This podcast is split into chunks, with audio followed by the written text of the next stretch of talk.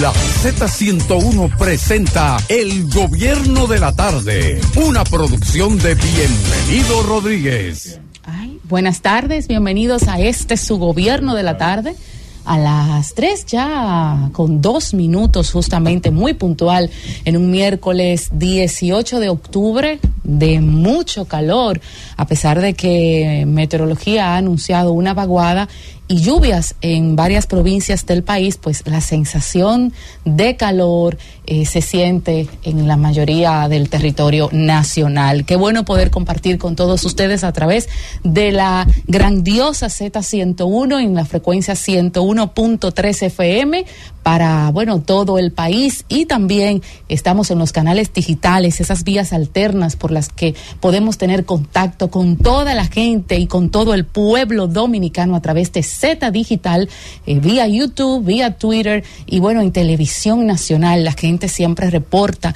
eh, cómo nosotros nos vemos tan nítido este equipo, la gente se disfruta el grandioso equipo del gobierno de la tarde a través de las señales 110 de Claro y 90 de Altiz, además de eh, las vías de streaming y Roku TV. En esta producción realizada por el presidente de la Z101, don Bienvenido Rodríguez, y los ejecutivos Bienchi Rodríguez y doña Isabel, al igual que en la producción y coordinación general Karina la Antigua, y pues la coordinación técnica, los estimados Francis y José Manuel. Saludos a los integrantes profesionales de esta mesa de opinión Información y debate, el ingeniero Héctor Rodríguez Pimentel, Fausto Montes de Oca, Juan Reyes, Elvis Lima, Emelín Valdera, Diulca Pérez, Fernando Ramírez y una servidora, Isis Álvarez. Eh, bueno, hasta las 7 de la noche. Estamos aquí en el gobierno de la tarde. A las 7 a 8, pues ya se integra Khalil Michel eh, en un espacio cada vez más cerca. Señores, los titulares de hoy miércoles, muchas noticias, muchas informaciones, y es que el colegio médico le está pidiendo la apertura urgente de hospitales móviles, pues a salud pública para satisfacer y asistir a los eh, infectados o los afectados por dengue. La Sociedad de Pediatría también hace igual llamado y asegura que la situación del dengue está muy difícil en el país. La DNSD da otro golpe eh, porque ocupa 36 llaveros al microtráfico tipo tamboritas en Santo Domingo Este con cocaína que serían pues enviadas o enviados hacia Estados Unidos. En Estados Unidos también apresan al padre del niño José Luis Félix.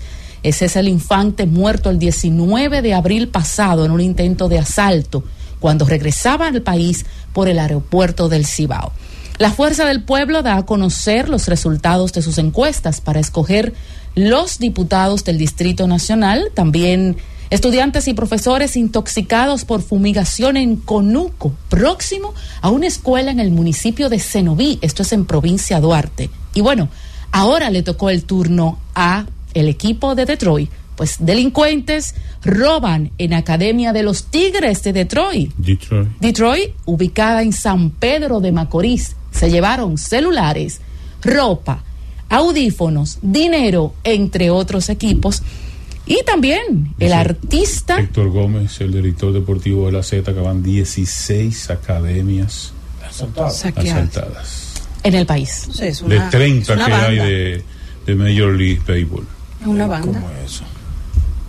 Bueno, y también el artista estadounidense Daniel Hernández, alias Tecachi 69, utilizó el teléfono de su pareja, Georgina Guillermo, alias La Yailin, para amenazar de muerte mediante videollamadas al productor musical Chamir José Lázaro, alias Diamond La Mafia. Según nos informa el Ministerio Público y también según pues sabemos que el estimado eh, Fernando Ramírez, nuestro compañero, nos tendrá más detalles de esta información al regreso. Y bueno, esta información, estas, estos datos y otras noticias están disponibles en nuestro portal de z101digital.com.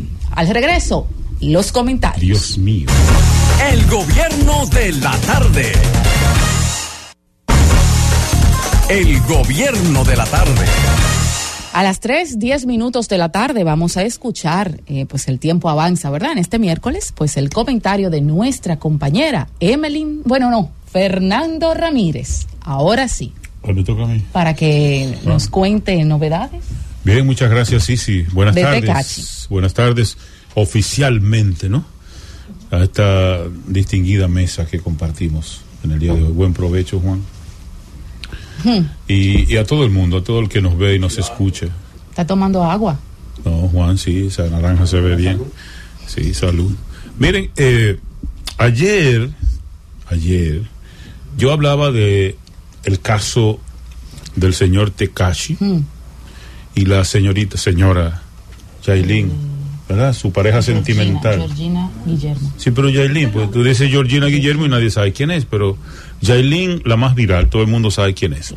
Miren el matiz que ha tomado esto. Yo decía ayer, y lo decía de verdad, en, en broma, cuando yo decía, yo espero que el Ministerio Público pida como medida de coerción prisión preventiva de 18 meses, declarar el caso complejo, y efectivamente, parece que estaban escuchándome en La Vega y el Ministerio Público Independiente de La Vega pidió 18 meses de prisión. Y oigan dónde. En la cárcel del 15 de Asua. Para estas dos personas. Y me entero también que los abogados de las víctimas de este señor están pidiendo cada uno 10 millones de dólares Yo pensé que era de pesos. como indemnización, sí, cada uno. De pesos. De dólares, revísalo. Yo, yo pensé que eran pesos y lo revisé. Bueno, para que O sea, por lo menos dos. Están pidiendo cada uno 10, sí, 10 millones de dólares. Y ustedes pensaron que ayer yo estaba tomando el caso en broma. No, no, era en serio. Era en serio por las implicaciones que yo sé que eso iba a tener. Y hoy, bueno, toda la prensa nacional se ha referido al tema. Aquí también en la Z escuché a uno de los destacados compañeros panelistas de la mañana hablar del tema y otros han hablado. Es el tema que está en vigencia. Y vamos a esperar porque el viernes próximo, pasado mañana, se va a conocer la medida de coerción y los pedimentos del Ministerio Público Independiente. Lo que pasa es que ya en el Ministerio Público Independiente hay una línea que se ha bajado. Y la línea es, todo el que venga aquí, no importa el caso, usted pide 18 meses de prisión y que declaren el caso complejo.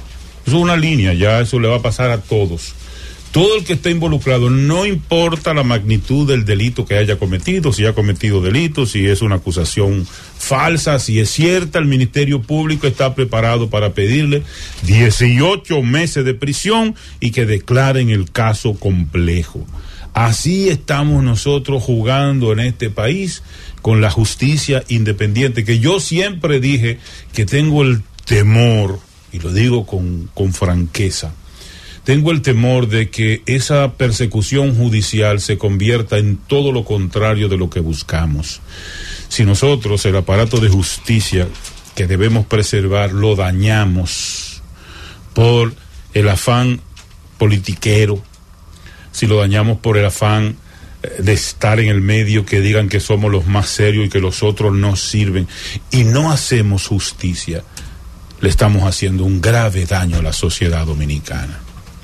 Porque ¿a quién acudiríamos más adelante? ¿Cómo se podría impartir la justicia real si ahora la relajamos, si ahora la dañamos?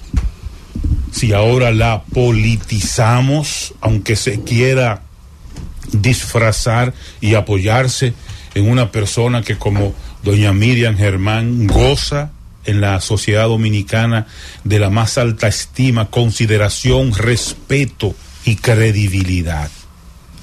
Utilizarla para este espectáculo bochornoso que está ofreciendo la justicia es un grave daño a la sociedad y un grave daño a personas como ella que se han dedicado a servirle al país. Yailin. Deje ese teléfono para que pueda entenderme. Estoy hablando de doña Miriam. Ah, no. Atienda. Disculpe. Sí, atienda. Sí. Si nosotros permitimos que esto pase y nos quedamos callados porque eh, ahora mismo la politiquería lo arropa todo. Ahora mismo lo que vale es que engañar a qué sé yo quién y que fulano debió salir. Y, y, y, que el PRM engañó a su gente y que está el pleito entre Hipólito y Luis Abinader y, y ¿qué me importa? y que en el PLD se fue qué sé yo quién y que renunció y que también saltó fulano para otro partido. Estamos imbuidos en eso como si eso fuera lo que importara en este momento. Y los verdaderos temas, los temas serios.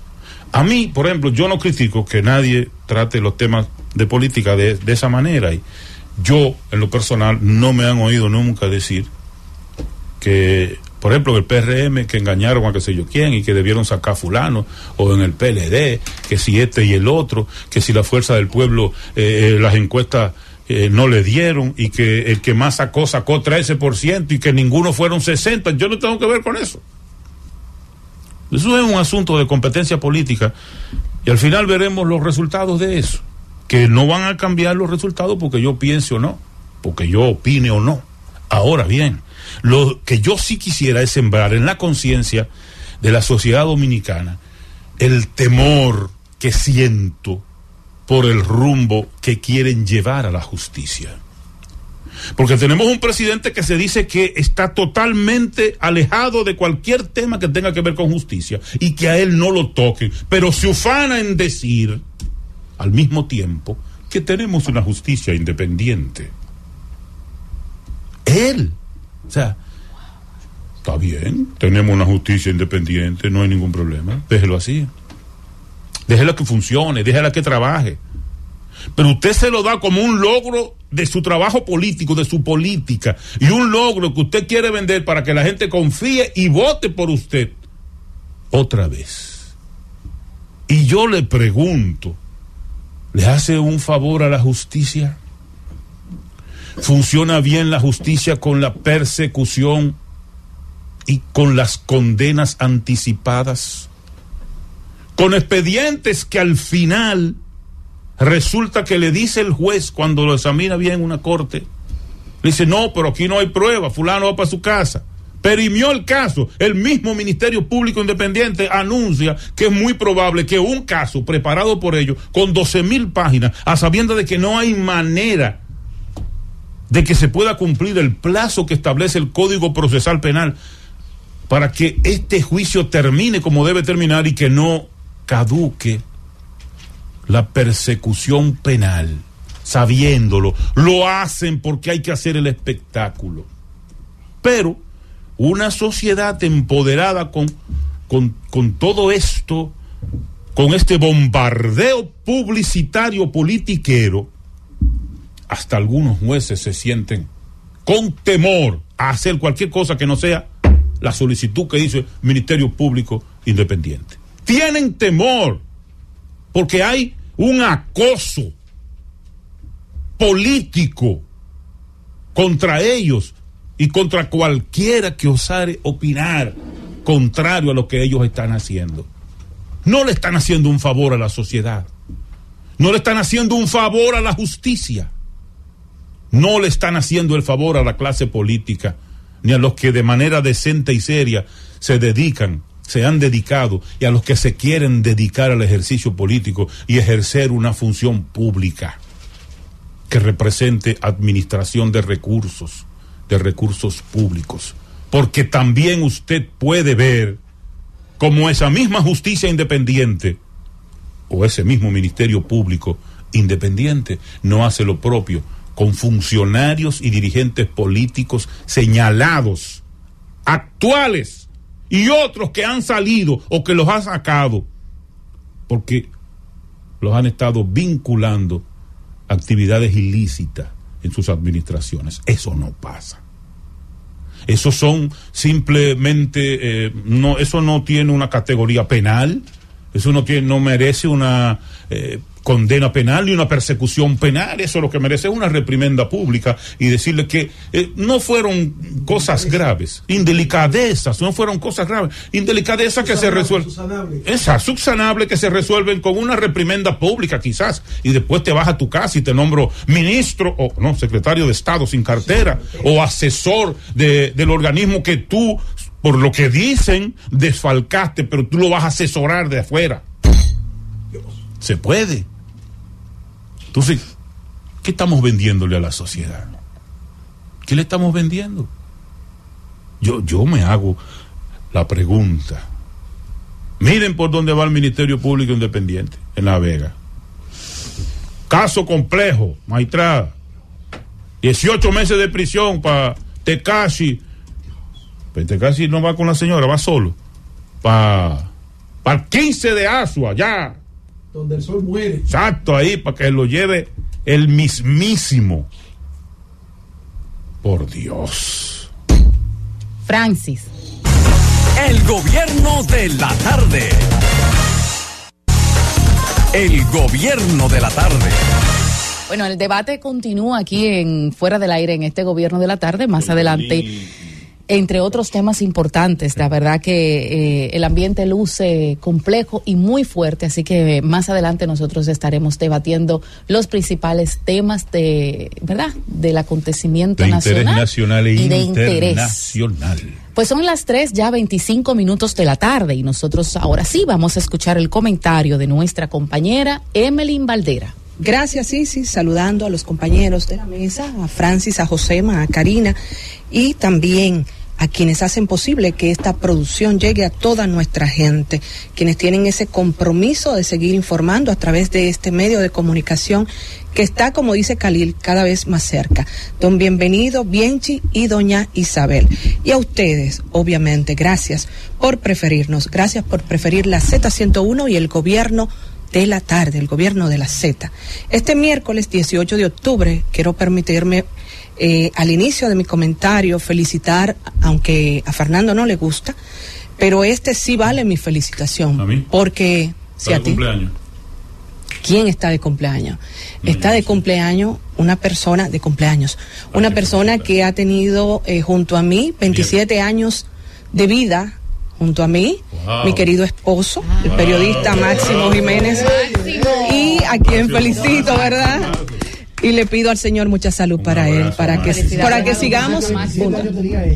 Bueno, lo que pasa es que comenzamos muy jóvenes. Nos casamos muy jóvenes y es así. Eso me preguntaba Francis allá. Pero ciertamente, eh, a felicitar a Máximo y desearle mucha, mucha, mucha salud. Expresidente también. de Acroarte. eh, Así es. que- Periodista y escritor. periodista, ¿verdad? Pero también en este miércoles quiero hablar a propósito. Me ha sorprendido mucho eh, un titular que da cuenta Dos de que se le salieron a Máximo. la inscripción de los aspirantes al Tribunal Constitucional va lenta. Va lenta. Me ha sorprendido mucho Que esa poca información. gente se ha inscrito. Se ha inscrito uno, Fernando, No, un solo. El juez Rafael Leónidas Ciprián Lora. ¿Y qué nombre? Desde el día 11 de octubre. Tenía que Tiene un nombre nombre. de peso, ¿verdad? ¿Qué nombre? ¿Qué nombre? Pero, don, don Héctor, eso Yo- es así. Eso es así. Pero me ha sorprendido pero Yo he mucho. escuchado abogados decir que no se inscriben, abogados de prestigio constitucional, Ah. que no se inscriben porque Bueno, no hay grasa. bueno, ahí voy. Tal vez no por las grasas, pero yo- también yo voy. decir.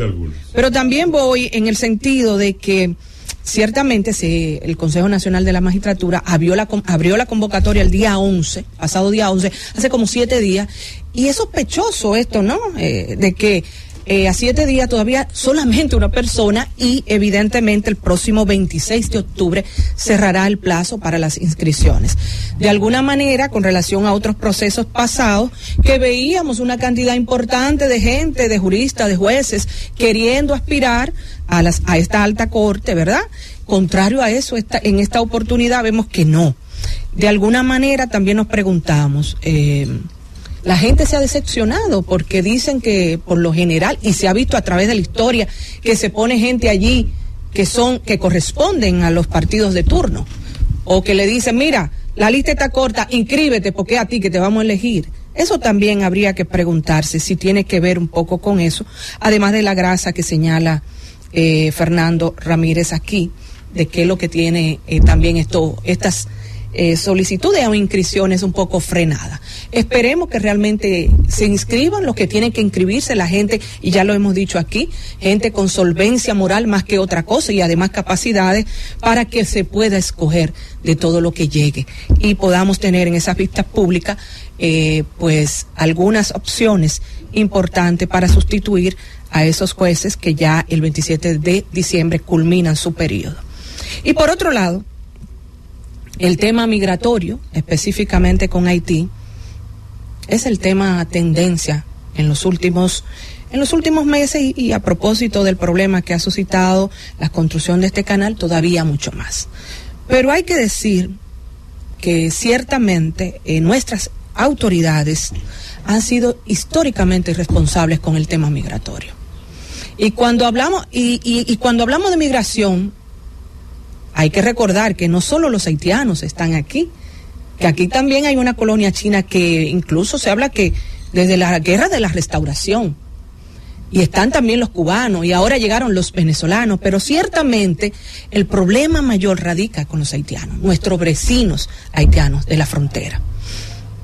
Y uno de los temas, de los grandes temas, y creo que aquí se señaló cuando se estuvo hablando de mandar los, cuando se mandaron los tanques de guerra, cuando se mandó toda esta parafernalia, ¿verdad? De que eso no iba a resolver muchos de los otros temas. Y uno de los grandes temas que tenemos con Haití sigue siendo el tráfico ilegal de nacionales haitianos. Ese es un problema real, un problema que ciertamente del que se ha lucrado mucha gente y que ha dejado mucho dinero a mucha gente y a muchos gobiernos. Ha existido, existe y existirá. Ha existido, existe y existirá.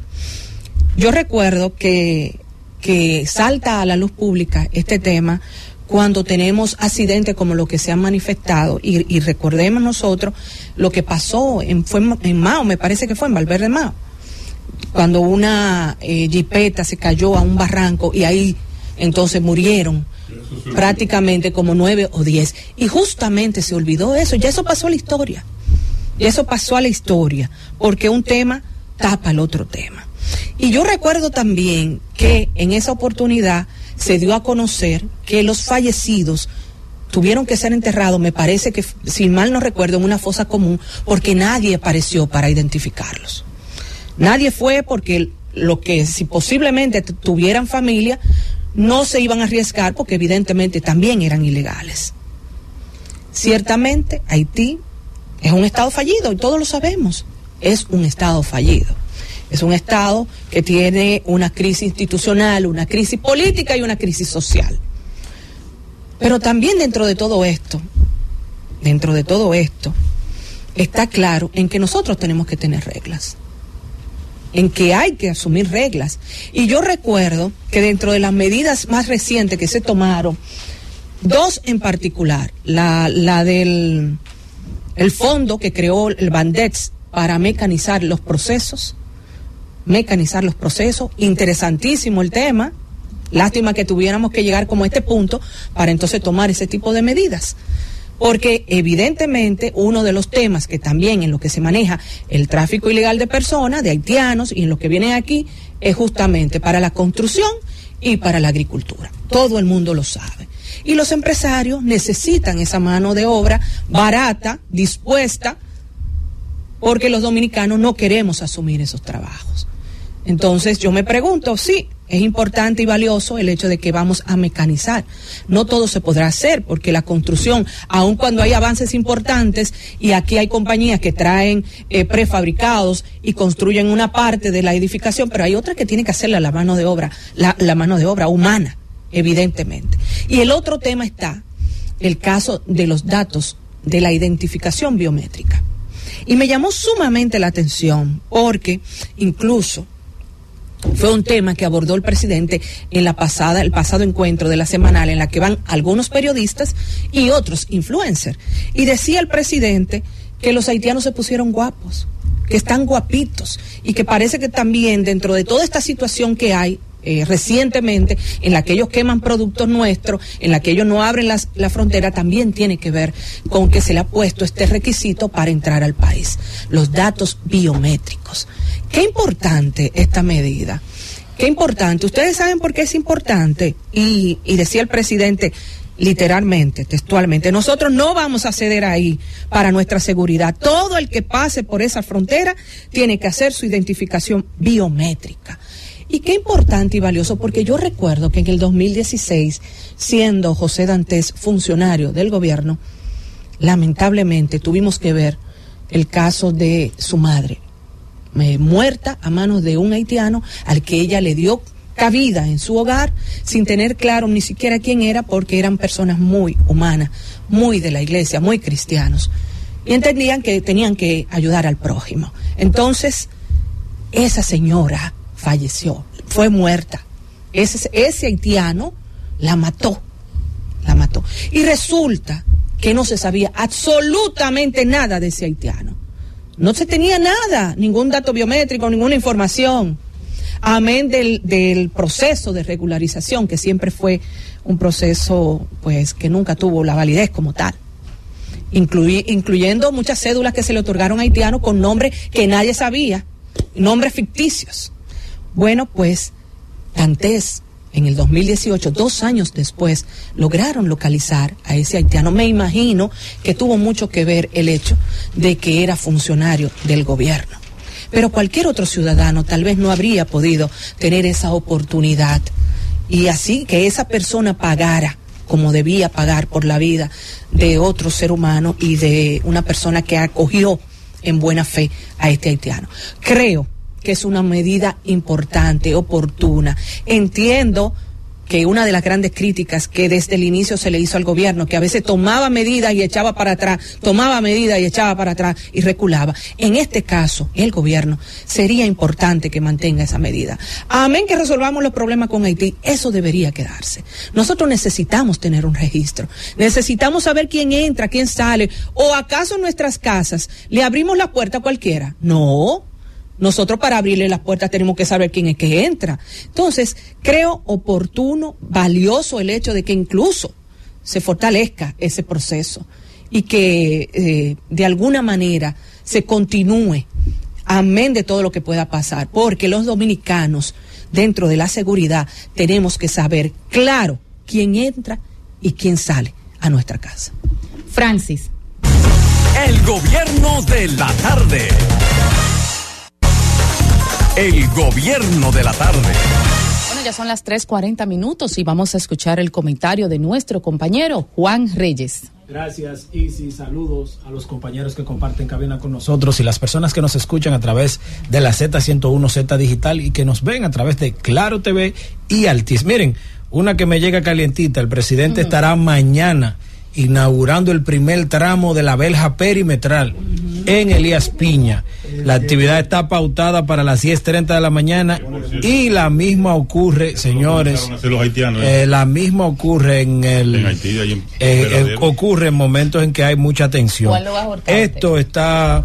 Eh, el tema del muro y la belja perimetral está definida en seis tramos y se habla de que de los seis tramos está el tramo 1, tramo 2 de Jabón y Montecristi con una longitud de 25.3 kilómetros, tramo 3 en Elias Piña con 3.5 kilómetros, tramo 4 y 5 en Jimaní con 17.2 kilómetros y tramo 6 en Pedernales con 7.8 kilómetros. El, el, el 2, tramo 1, 2 el de Jabón y Montecristi, hay que estar los dos. 25 kilómetros. El gobierno, recuerden que. El 3 ahora. Iba a inaugurar el 3 primero, pero está ah, muy avanzado el tema del tramo 1, tramo 2, porque quienes hemos recorrido la frontera con Dajabón hemos podido percibir los avances que hay en esa parte. Hay que decir que el gobierno, producto de esta obra, ha incrementado el presupuesto en un 9.4%, ya que el Ministerio de Defensa tenía un presupuesto el año pasado de 53.289 millones y en la actualidad, para el 2024, se proyectan 58.313 millones y todo es referente para poder construir y terminar el muro fronterizo. Seguimos atentos a los temas políticos y aquí yo quiero hacer una aseveración primero, antes de entrar a mi tema. ¿sí? que eso es el presupuesto general de la, del Ministerio. Del Ministerio de Defensa. Creo que la verja no cuesta eso. No, no, la verja no cuesta eso. Lo que pasa es que... Dos mil y pico millones de pesos. Eh, eh, claro, producto de, producto de dólares. ¿De dólares? Sí, producto de... Eh, producto del monto es que se ha ido incrementando. Miren, dándole seguimiento a los temas políticos, yo quiero decir, y el ingeniero está aquí, que es un político de experiencia, el que no está preparado para estar en política, que no entre. Salga. Nadie que sea popular en radio, televisión, o que tenga una situación que lo haga popular, extrapole esa popularidad y si lo extrapola es muy efímero. Es muy efímero quien quiere extrapolar la popularidad de la música, la televisión, la radio, los medios de comunicación para llevarle a la política. Y eso, que hay casos incluso de presidentes en Estados Unidos que han, que han, sido actores y han llegado a ser presidente de Estados Unidos. Bueno, el caso Volodymyr Zelensky en Ucrania es actor de profesión y ha llegado a ser presidente de la República. Bueno, comediante, como dice nuestro compañero Fernando Ramírez. Hemos visto gente que ha sido aquí como el Torito, el Sergio Vargas, que han tenido la oportunidad Johnny Ventura, que han tenido, han tenido, la oportunidad de participar en política y son muy pocos los que tienen una vida, una vida prolífera en la política, porque la política es una profesión que requiere eh, una preparación y una formación mucho más profunda para esto. Ingeniero, no se vaya, porque yo quiero que usted escuche esta parte que yo, yo quiero decir, salió a tomar agua el ingeniero. Yo quería, eh, mi comentario es básicamente político, para que la gente vea lo que es el accionar político. Ingeniero, usted que está aquí, usted sabe. 150 millones de pesos. Ok, eso es lo, lo de la verja. La okay. verja frontal. Entonces, eh, dice, siguiendo con mi comentario, el ingeniero que está aquí, que lo conoció, yo creo que puedo coincidir, o el ingeniero coincide conmigo, en que Balaguer debe de ser la principal figura en los últimos 100 años, y cuidado, y cuidado, si una de las figuras más preponderantes de la política dominicana, y sé por qué lo voy a decir, porque aquí hay gente que se llena de odio, se nubla la razón y no puede ver más allá. Comienzo con Balaguer para poder extrapolar el ejemplo de Balaguer a la realidad actual en la República Dominicana. Y vamos a poner un ejemplo. Balaguer tuvo enfrentamientos políticos y de idea con contrarios políticos, pero nunca, ingeniero, Balaguer cayó en un insulto con un contrario. No. Y vamos a poner un ejemplo. Elías Wessing y Wessing fue contrario de Balaguer. Balaguer fue un político tan ducho que Elías Wessing y Wessing, siendo contrario de él, Balaguer posteriormente lo lleva a donde él y lo hace funcionario. O sea, miren cómo Balaguer observaba la política. No veía al adversario como un enemigo, lo veía como un adversario político electoral. Pero hay otro caso. Virtudes Álvarez acabó con Balaguer y dijo de todo. Después Balaguer la llevó a su gobierno. Augusto Lora fue contrario de Balaguer. Balaguer posteriormente lo atrajo a trabajar política con él. Y ustedes saben por qué yo hago esta aseveración. Porque Joaquín Balaguer, Juan Bosch y José Francisco Peña Gómez, los principales referentes del liderazgo político en República Dominicana, tuvieron diferencias políticas e ideológicas, mas no así un enfrentamiento incluso de de, de, de, de, degradarse uno con el otro. Peña Gómez era contrario de Balaguer, pero lo respetaba.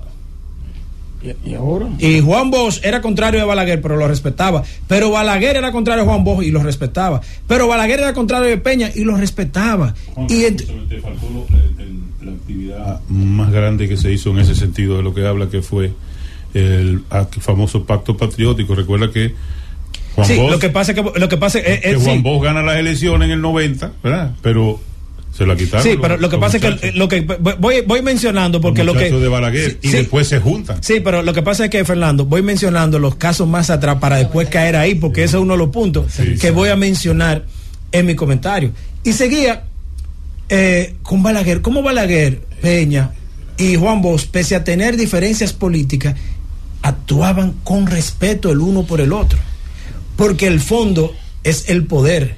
Ahora, la forma es la política, que es lo que ha pasado hace mucho tiempo en la República Dominicana. Bien lo decía Fernando. Joaquín Balaguer y Juan Bosch tuvieron diferencias en las elecciones de 1990. Y volvieron y tuvieron diferencia en el 1994. Pero las diferencias ahí fueron más profundas con José Francisco Peña Gómez. Incluso si ustedes buscan en YouTube, Peña Gómez hay un video donde él trata como decir, y miren que el moreno es agentado, que lo trajo, me dijo que fuera allá a Palacio y yo no fui. Él tuvo que venir donde yo fue, donde yo dije, donde yo dije a negociar, y creo que esa negociación se dio en la Biblioteca República Dominicana. Correcto. Eh, eh, tiene- tuvo que venir donde yo. Eso para que ustedes vean lo que es la política. ¿Y por qué yo estoy haciendo este recorrido? Para caer en algo importante, señores. La política es de fondo, no de forma. ¿Y por qué digo eso? En los últimos tiempos, ingeniero y todo el que está aquí, hemos visto cómo la política, los mismos actores la han ido degradando. ¿Y por qué digo que la han ido degradando? Porque actúan con la forma, no con el fondo. ¿Y por qué digo la forma? Aquí los políticos se atacan uno al otro de una manera personal. Y eso va en detrimento de la política, no del actor contrario. Y vamos a poner un ejemplo. Señores, hoy se habla de un acercamiento profundo entre el PLD y la fuerza del pueblo. ¿Y quién va a recogerle el agua y la sangre derramada del 2019 a la fecha entre el PLD y el PR y la fuerza del pueblo? Ustedes saben todas las atrocidades que dijeron la gente de la Fuerza del Pueblo contra la del PLD y la del PLD contra la Fuerza del Pueblo. Y hoy tiene que coincidir para un proceso electoral. O ustedes saben todas las cosas que dijeron los PRMistas contra los PLDistas y hoy tienen que recibir alcaldes PLDistas y actores PLDistas en su partido. Por eso es que digo, la política tiene como fondo llegar al poder y tener participación en los órganos de poder y de tomas de decisiones. Por eso los políticos tienen que cuidar la forma. Porque en definitiva, si usted la forma atropella, degrada, daña, insulta, posteriormente, cuando usted tiene que unificarse con su contrario en una coyuntura política, en otra coyuntura tiene que unificarse, ¿quién va a recoger la sangre derramada? Eso daña a la sociedad y hace que la sociedad pierda la confianza en los actores políticos pierda la confianza en la política y pierda la confianza en el quehacer político dominicano. Esto que está pasando de un posible acuerdo entre la Fuerza del Pueblo y el PLD y lo que está pasando de alcaldes PLDistas saliendo del PLD o de dirigentes PLDistas para pactar con el PRM es una enseñanza profunda para la clase política dominicana que debe de entender que la política es de fondo y no de forma, porque el fondo es estar en la toma de decisiones y tener participación en el poder y la forma hay que cuidarla sin tener agravio, sin tener eh, insultos y sin tener descalificaciones, porque ¿quién recoge hoy lo de Trujillo del siglo XXI? ¿Quién recoge hoy lo de que sabemos gobernar más que tú, que lo hicimos mejor que tú? ¿Quién recoge eso? Eso, todo eso va en desmedro de la clase política, del accionar político, de los actores políticos. Por favor, clase política, ahí está la enseñanza. Comprendan que la política tiene como fondo llegar al poder y ser partícipe de las tomas de decisiones y que la forma deben de ser cuidada con trabajo político, con formación, con preparación, con respeto, porque hay un momento en que tú degrada, hace añico e insulta a un contrario y después es el contrario el que tiene que darte oxígeno o tiene que darte agua para poder llegar al poder y poder ser partícipe de las tomas de decisiones. Y hay que ser claro, Maquiavelo siempre dijo, el fin justifica los medios. ¿Por qué? Porque el final es ser partícipe del poder y los medios hay que cuidarlo como hay que cuidar la forma para accionar en la política dominicana. Francis. El gobierno de la tarde. El gobierno de la tarde. Faltan cinco minutos, las 3.40, las 3.55 minutos de la tarde.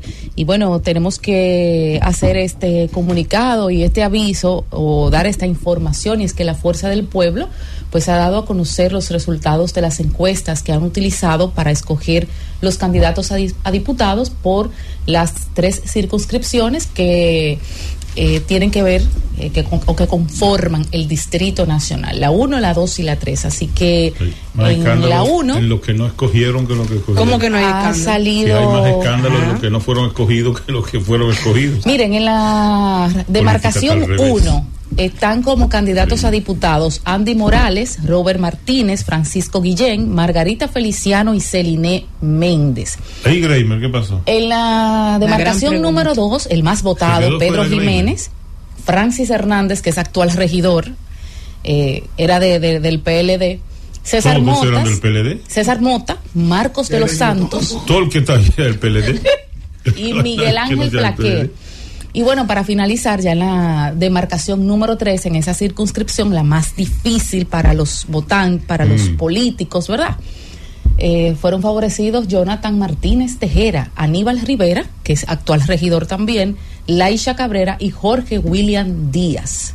Esos son los diputados, candidatos ¿Tú lo conoces? de la Fuerza del Pueblo. Eh, Son personas altamente conocidas. Con una Yo lo que le pregunté que si usted lo conocía. Sí, lo conozco, lo conozco. Ok. Todos con una hoja de vida bien acreditada en el liderazgo político dominicano. Así es. sí, sí. No, conoce. Eh, hay, dis- hay disgustos, hay inconformidades eh, en este Yo sentido, conozco a Celine Méndez de ese grupo. Como en todo. Que la he visto por Andy- televisión. Andy Morales es un dirigente importante y ¿Y quién más? Menciona otro. Martínez Bueno, está también. Aníbal Rivera de la. Pero la, la gran pre- la gran pregunta que. Deja- la gran que- pregunta que se hace hoy eh, Grimer Méndez es justamente porque él, ¿Por qué? porque él no y los otros sí o si ciertamente las encuestas eh, se quedaron Mira, cortas y Eh, ¿Qué es yo lo me voy a referir en mi comentario alrededor de eso, pero el tema de las encuestas es que tiene, hay muchas situaciones que se dan alrededor de la metodología que se utiliza. Sí. Puede generar, puede el cuestionario, o sea, cuando tú elaboras una encuesta, la muestra que se toma, Sí. el margen de error. Cuando tú elaboras una encuesta, tú tienes que saber más o menos cuál es la- el aspecto técnico, porque una encuesta cuando se realiza bien hecha, siempre esos datos son muy certeros. El tema es, hay Claro. que investigar entonces cómo fue que se realizó esa encuesta, cuál es la pregunta que se le hizo al potencial votante, cuál fue la identificación. Sí. Porque uno pensando así, pensando, pensando, pensando, las encuestas tienden a beneficiar más a la persona que hace Al un más rol, popular. a una persona que hace que tiene más rol mediático. Más popular. ¿eh? La persona que tiene un rol mucho más mediático. Porque si es una primaria, No, entonces ya vota la ahí, ahí No, ahí entonces tiende a cosa. beneficiar al que tiene estructura, Al más al que político. tiene eh, apadrinaje, Fausto, pero a, a mí me llama la atención y, y yo quiero creer por, por, por ese dato que voy a señalar en la sinceridad de, la, de esa encuesta que se realizaron. Yo conozco muy poca gente de esa que está ahí. Pero, por ejemplo, hay una que yo vi que dice que el 59.4% no votaría por ninguno de los que están ahí. Entonces, el que mayor porcentaje tiene, tiene un 13.7 de todos los, los que fueron medidos ahí. O sea, es muy alto el ninguno. Bueno, realmente yo no conozco los detalles de esa encuesta, Pero pero. te estoy dando un pero detalle, realmente a que mí, me fue el llama, único que a mí me llama poderosamente la atención. Además, además, creo que era una información relevante que el partido político Fuerza del Pueblo debió de, eh, vamos a decir, eh, guardársela para sí. Simplemente decir, bueno, y que quedó en primer lugar fulano, quedó en segundo lugar fulano. Por eso segundo hablé de la sinceridad Porque realmente, encuesta, porque hay realmente, datos que yo, no vi deben lo- darse a conocer. yo vi los datos y yo dije, pero ¿y qué es esto? O sea, Bueno, como que no me, no, no, no me quedé como claro Yo, sobre... yo creo que con relación ese porcentaje. a lo que dice Fausto, yo también estaría de acuerdo que tal vez públicamente no se maneje. Ahora, internamente sí, citar a esos candidatos o precandidatos y decirle, este fue el resultado. Yo no sé si así lo hizo la Fuerza del Pueblo. Bueno, pero lo que ha salido, lo que ha salido O sea, que ellos no son se porcent- enteraran. Son porcentajes que realmente a uno le llama poderoso la No la que atención que el Lo te candidato más votado tenga un 16%. Y uno un 13. Y no que se enteraran por los medios. Pero o el más votado de cuál ci- circunscripción. Búscalo, tú lo tienes. Bueno, en la circunscripción 1, eh, Andy Morales. Y en la 2 La no fue dos fue Pedro. Pedro Jiménez. Pedro y en la Jiménez. tres- Sí. en la Pero tres, hay un ¿quién sería? 59.4 que dice que no va a votar por ninguno de los que están. Eso Y es era una- interesante. Y era una información que no había que hacerla pública. No. Simplemente Sí. decir, este quedó en primero, este quedó en segundo, este quedó en tercero. Tampoco que decirle que va en primero, segundo, tercero, porque ahora no son las elecciones no es por lista ahora, es por el voto preferencial. Sí, pero- Lo importante es decir, eh, los candidatos son estos. Ya. Y pues tú lo pones, porque el orden no tiene importancia ahora en las elecciones que vienen. No. Tú puedes quedar en, en quinto Mañana lugar. se- Además, eso, eso es decir que el más votado en una encuesta, que, una encuesta es votado. 0.8. Y entonces, en, 0.8. en una encuesta también, lo que dice Fernando, hay muchos que dicen por ninguno. Sí. porque son personas que todavía no se han sometido al, al escrutinio Miren, de eh, votación. eh, ingeniero, la o sea semana- que una encuesta es una referencia, una referencia que Sí, puede tener sí, el partido sí. para escoger su Miren, candidato. miren, recuerdo- que yo me he opuesto a eso, eso no es un método democrático. Sí, eso es verdad. Usted siempre no lo ha dicho. Recuerden que la semana pasada tuvimos una discusión aquí sobre el tema y hablábamos si era más democrático, qué era mejor la encuesta o las primarias. Y resulta que las primarias que han sido vilipendiadas por los dirigentes políticos y los partidos políticos y han sido satanizadas resultan ser más democráticas y más creíbles que una encuesta. Hasta La encuesta, la encuesta la ven como un acuerdo de aposento. Ahora, las primarias es lo único que fortalece la democracia. Y hay una cosa clara, eso es lo único que permite que los partidos políticos puedan activarse, puedan movilizarse. Los partidos políticos no están entendiendo el rol histórico que están jugando. Cuando mayor incredulidad hay en los partidos políticos es cuando ellos más deben de movilizarse para que la gente pueda creer. Buscan métodos oscuros como una encuesta. Hoy es un problema las encuestas en todos los partidos políticos. De que por no buscar costos. Señores, la democracia cuesta. Y si cuesta la democracia, vamos a hacerla valer, pero con el voto de la gente. Mira, muchos de los que han perdido la encuesta han recurrido al Tribunal Superior Electoral y ese no es el, el, el órgano. para- instancia. esa no debe ser la instancia, porque el Tribunal Superior Electoral, ¿qué puede decir? ¿Qué prueba tú le vas a llevar de que tú en una encuesta tú no ganaste? Bueno, se supone, se No, supone no, que la espérate, encuestadora espérate, tiene espérate. que dar esos encuestas resultados. tienen que estar certificadas por la No, Junta la Central Junta es Electoral. una- Ajá, está rectificada. Mira, hay dos fallas. No, y el margen de error. Oye, la, encue- el margen de error. la encuesta, la encuesta tiene dos, dos, dos choques con la, con la ley 3318 de- electoral y también con la constitución. Primero, el derecho sagrado Al constitucional voto, al voto. A, elegir y ser elegido. están inválidas ahí. Espérate, ele- elegir. Ah, eh, espera, sí, sí, es que eso es inconstitucional Ah, y es antidemocrático y va en contra de la ley también, yo lo dije.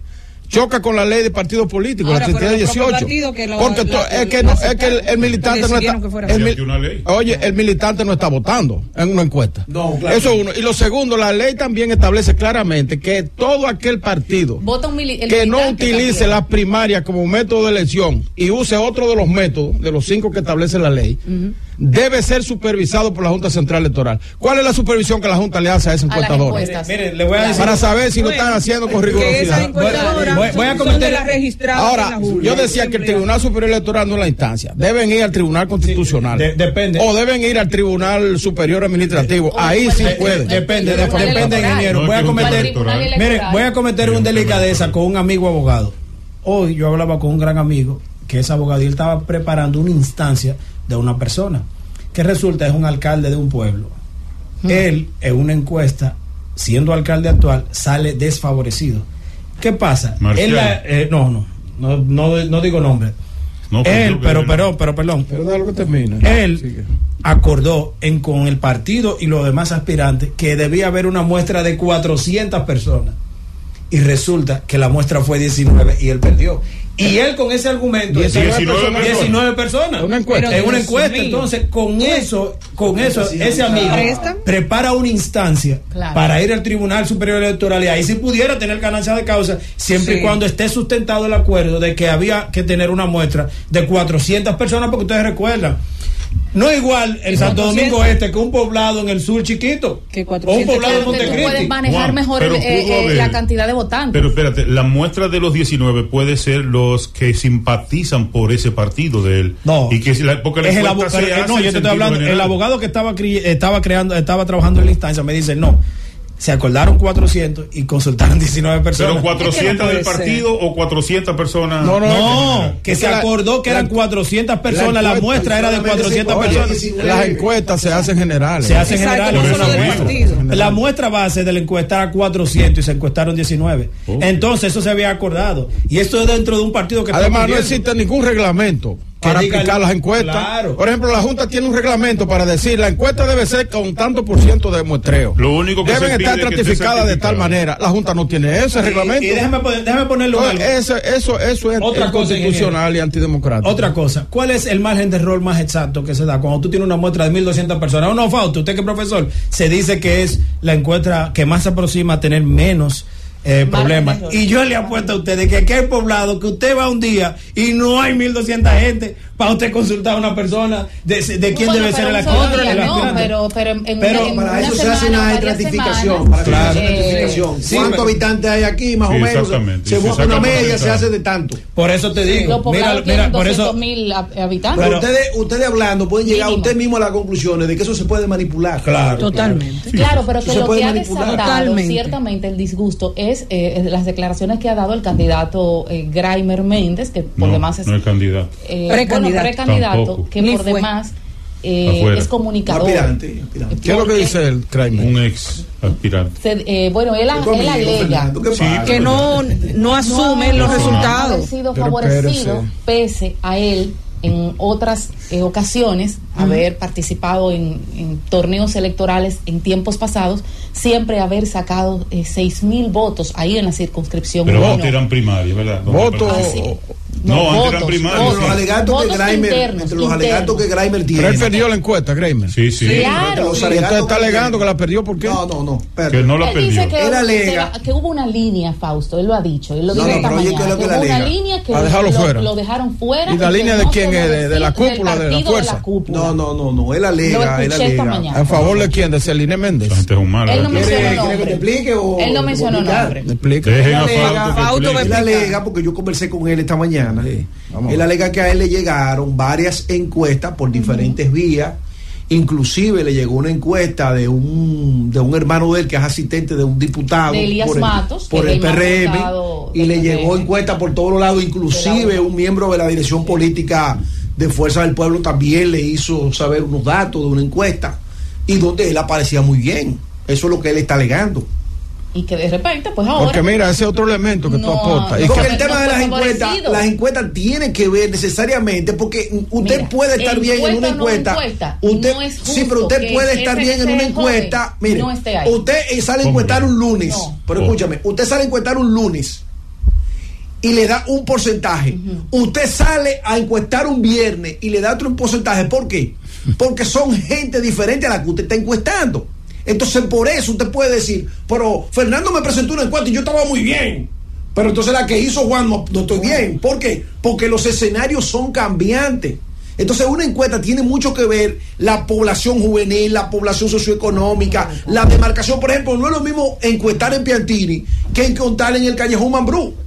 ¿Por qué? Porque te cambia el tema de, de- el trabajo del que ha hecho electorado. Robert Martínez, Margarita Feliciano, que es una gran amiga y tiene muchos años batallando Tiene varias. y lidiando, ¿verdad? varios- varias veces. Francisco Guillén y Celine Méndez es más preponderante de que el, que, ganaron. el que hizo Grimer Bueno, eso es lo que dice estos la años. encuesta. Además, mira otra Eso es cosa. lo que dice la encuesta. Tú contratas una, una encuestadora, ¿verdad? Para encuestar en 158 municipios y 260 distritos municipales, todo el país. Y para encuestar sobre legisladores, el presidente. ¿Tú crees que ese es un trabajo sencillo? No.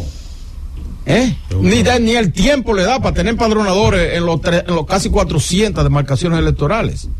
Entonces eso lo van a hacer eh, industrialmente. ¿A quién es que usted quiere? Eh, Tra, tra, tra, tra. Y se reúne la tendencia y dice, coge tú de fulano, de tal sitio. Las circunscripciones del distrito y la provincia. Salieron lo que muchas. tiene la Hay papeleta. más, hay más, hay más. Salieron lo que tiene Valida, la papeleta valida. para invertir la candidatura. Hay- salieron Porque también cosa- hay Salieron otra, hay otra cosa que ustedes pierden de vista. no me miren así, O- le dieron la o- encuesta. Oye, otra cosa con las encuestas. Las encuestadoras no pueden mandar empadronadores desde la capital a Montecristi porque es muy lejos y les cuesta muy caro porque tienen que pagarle y pagarle hoteles. Ajá. Entonces ellos tienen, en cada región tienen Su gente. su gente. Claro. Pero ¿qué pasa? Que esa gente que tienen allá son amigos de los candidatos.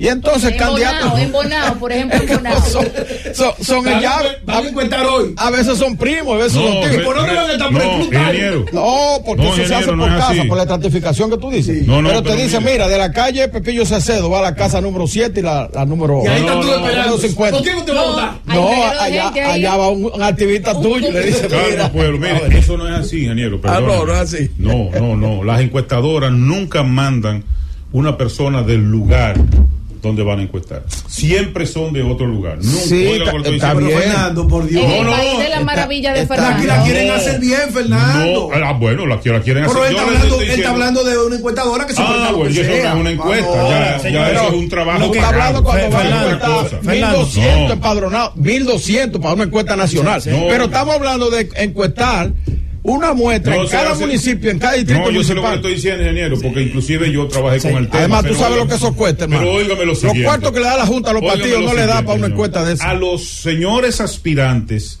en todo el país, a todas las posiciones, se les dijo que iban a hacer encuestas. Que la- el método de selección para ellos sería una encuesta. Entonces, si usted aceptó el método, usted tiene que aceptar el resultado del partido que sea. Del partido que sea. Usted no puede estar ahora porque han creado un lío en todos los partidos. Los que perdieron son los que están haciendo. Tú no oyes hablar del que ganó. Tú nada más oyes hablar del que dice el que que ganó. ganó y que lo Ay, sacaron. el, que, el que ganó va a protestar. Va, va, va, El que- Pero no el que ganó está protesta, calladito, tranquilo, Es hacer- contento. no, yo no hablo de protesta, yo hablo del trabajo político que tiene que hacer. Tú oyes hablar del que ganó, no oyes hablar de ese, tú estás oyendo hablar de que fulano, me engañaron, el que- el- me ajá, quitaron el que de ganó es que no ese no es la política, quejarse. los partidos. ¿Y por qué los se va a quejar que ganó? No es quejarse. Vuelvo a repetirlo, yo lo he dicho Hacer otra el vez. trabajo. Pero lo voy a decir otra vez. Tenemos que ir. ¿Y qué ¿Cuál trabajo? es la publicidad que se necesita ahora en los partidos políticos? Publicidad. Sí, ¿qué, pub- ¿qué tipo de publicidad se necesita en los partidos políticos? ¿Se necesita la publicidad negativa de los que perdieron? ¿O la publicidad positiva de los que ganaron? ah, pero la que más se oye es la de los que perdieron. Pero- Todo el mundo, pero- nadie perdió. Es que el que Ese ganó es no uno de los queja, graves problemas. En el 2016, Danilo Medina ganó con el 62% y Luis Abinader, que era el candidato, dijo que no. Pero- Todavía no ha admitido que perdió. Pero, o sea, pero, así es Fernando, que estamos manejándonos en este Fernando, país. Aquí nadie Fernando, pierde. ay, ¿Tú sabes por Fernando, qué, hay por que qué los entender, partidos perdón, los partidos no quieren hacer primaria? Porque tienen que, de acuerdo a la ley, tienen que pagarla de con, lo- con el dinero que le da la Junta. Con- Claro. no Pero- quieren entonces quieren economizarse ese dinero. Pero la es democracia cuesta y los partidos tienen que sacrificarse así. y obligarlo a hacer primaria Pero hay- interna. pero la ley pero hay que decir, pero hay que decir. Bueno, la, la ley no, lo, lo- lo distorsionaron la ley en la Cámara de Diputados ahí especialmente para eso. Y muchos de esos diputados, oye, muchos de esos tenemos que bajar diputados. para venir con la gente. El gobierno de la tarde. El gobierno de la tarde. Las 4:15 minutos de la tarde y bueno, vamos a hablar con la gente, vamos a hablar con el pueblo, que tanto en YouTube como en nuestro panel de la Z101 a los teléfonos 809-732-0101 están desde temprano Y eh, activos tiempo, y tiempo. bueno, queriendo conversar con el gobierno de la tarde y la Cosas gente. Desde el exterior, útiles. usted puede contactarnos a través del 855-221-0101. Pero antes, y ya el panel está lleno, Dios mío, en esta Z101, vamos a decir que la policía y el Ministerio Público han intervenido nueva vez la 42 de Capotillo. El ministro de Salud asegura que sus cifras son transparentes eh, transparentes con respecto al dengue y que bueno, esto no debe ser un tema eh, politizado. El presidente Luis Abinader espera que la Unión Europea apoye la misión de paz para Haití. Salud Pública confirma dos nuevas muertes por dengue y los casos suben a 12.991. Dominicano muerto en Chile tenía a su esposa embarazada y planeaba llevar a otros dos hijos a vivir a ese país. Productores de huevos reportan pérdidas económicas por cerca de mil millones a causa de Ah, no el cierre fronterizo y también, bueno, vamos a decir que el crédito verde sube a 12 mil millones en cinco años. En otra información podemos decir que eh, el Colegio Médico dice que se están muriendo personas a dos manos por dengue, así mismo lo dicen. Y bueno, dominicanos defienden a una haitiana para que no la montaran en el camión de control migratorio este miércoles. En la camiona. es. Bueno, aquí dice camión. Pero no es camión, es camiona. Ah, bueno, es camiona, ¿verdad? Sí. En la camiona. Exacto. Bueno, y señores, si el estadio Cibao se moderniza, eh, tendrá ya wifi gratis y una aplicación Así que somos los aguiluchos. para pedir comida desde los asientos a propósito de que ya eh, inicia, ¿verdad? La temporada Eso- eso lo invernal de que a béisbol. perder. No me digas. Vamos a hablar con la gente, que el panel está lleno en este gobierno de la tarde. Saludos, ¿desde dónde nos hablan? Buenas tardes, la Peque de Guerra. Cuéntenos, Guerra. Buenas tardes, yo estoy muy feliz y contenta porque ya tengo mi apartamento y le doy gracias mucho al gobierno. ay. Qué bueno. Pero Felicidades, qué bueno, felicidades. La verdad que Disfruta tu apartamento. tener un su techo es algo que eh, no, es, al- no, no, no debe ser politizado, sino como una política de Estado. eh, venga quien venga, Una quien política esté. social necesaria. que, que es muy importante y valioso, de verdad que sí. Bueno, gobierno de la tarde, su nombre y desde dónde nos habla. Vámonos al interior, gobierno de la tarde, adelante. Buenas tardes, jovencita iluminada. Tengo casi un mes dando para allá y no he podido. Que emisora que le escuche el pueblo. Tony Fernández de Moca, iluminada. Iluminada, voy con algo para la oposición, pero no pues, entiendo, iluminada. Yo lo quiero vaya. Yo duré 23 No se oye. años. ¿Usted puede hablar un poco más alto? Oye, Francis, iluminada, déjame decirte, por favor, iluminada. Eh, la Iluminada está en la mañana. Ah, o la, o la joven que sea, oye, te- para la oposición A todos. no hay encuestadora buena, para la oposición nada de lo Tú que estás tan desubicado bueno. que, ni sabe quién es que está aquí. Por Dios. Por lo menos ponle emisora para que pueda hablar. Señores, gobierno de la tarde, adelante. Oh. Baje un poquito su radio. Wilson, desde aquí de Herrera. Herrera. Sí, miren, yo estoy estudiando gestión pública y estaban hablando con el tema este de la inversión en la seguridad ciudadana. Y lo veo muy bien, porque los países desarrollados que, han dado- que le han dado resultado el tema de la seguridad ciudadana es que han invertido en la persona, en los policías, no militarizar lo que es eh, esas policías violentas, sino educarlo como lo está haciendo este gobierno. Y yo creo que vamos a ver los resultados Muchas gracias, muy capitán. prontos sobre, sobre el tema este de la seguridad ciudad- ciudadana y el mejoramiento de las policías de nuestro país. Gracias por esa llamada Gracias, desde capitán. Herrera. Así que adelante, buenas tardes. Saludos, saludos, muy buenas tardes, queridísimos programadores de gobierno. Sí, ¿desde dónde nos hablan? Desde los Alcarrizos, Cuéntenos. primeramente permítanme felicitarlo por su excelente programa y la enseñanza que transmiten al país a través del mismo. Así es, así es. Don bienvenido Ustedes siempre. saben que para la masa pobre no hay una cosa más importante que tener su, to- su, su propio techo. Bueno. Y el gobierno está siendo capaz de cubrir esa necesidad. Aquí Tiene línea. Qué bueno, qué bueno. Van dos. Buenas tardes, adelante. Buenas tardes. Sí, ¿desde dónde nos hablan? José Guzmán, San Francisco de Macorís. Cuéntenos. Yo quiero hacerle tres preguntas al señor Fernando Ramírez, por ahí.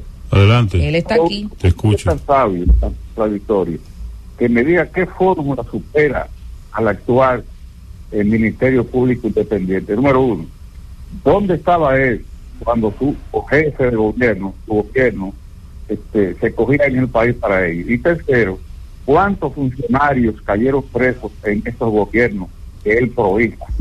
Gracias. Gracias a usted, San Francisco. Tengo que ¿Un comentario? responderle. Bueno, adelante. sigue con la llamada. pues.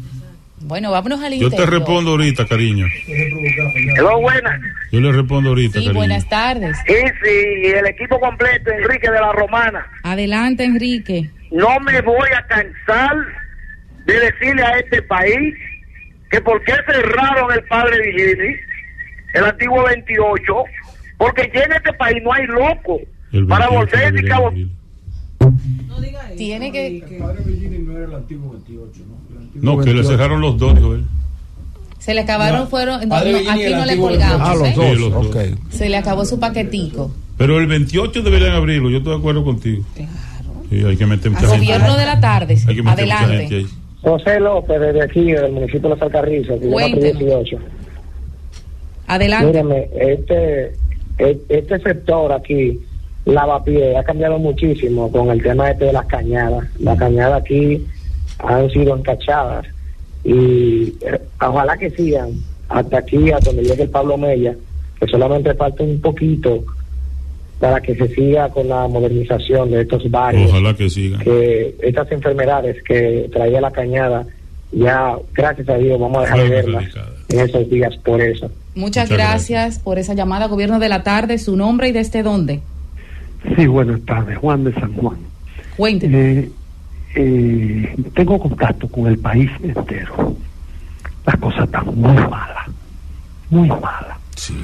Toda la inflación, el campo, eh, los negocios, todo el mundo está. Esa, eso, esos 24 mil pesos que está poniendo para la policía, la inflación se lo come.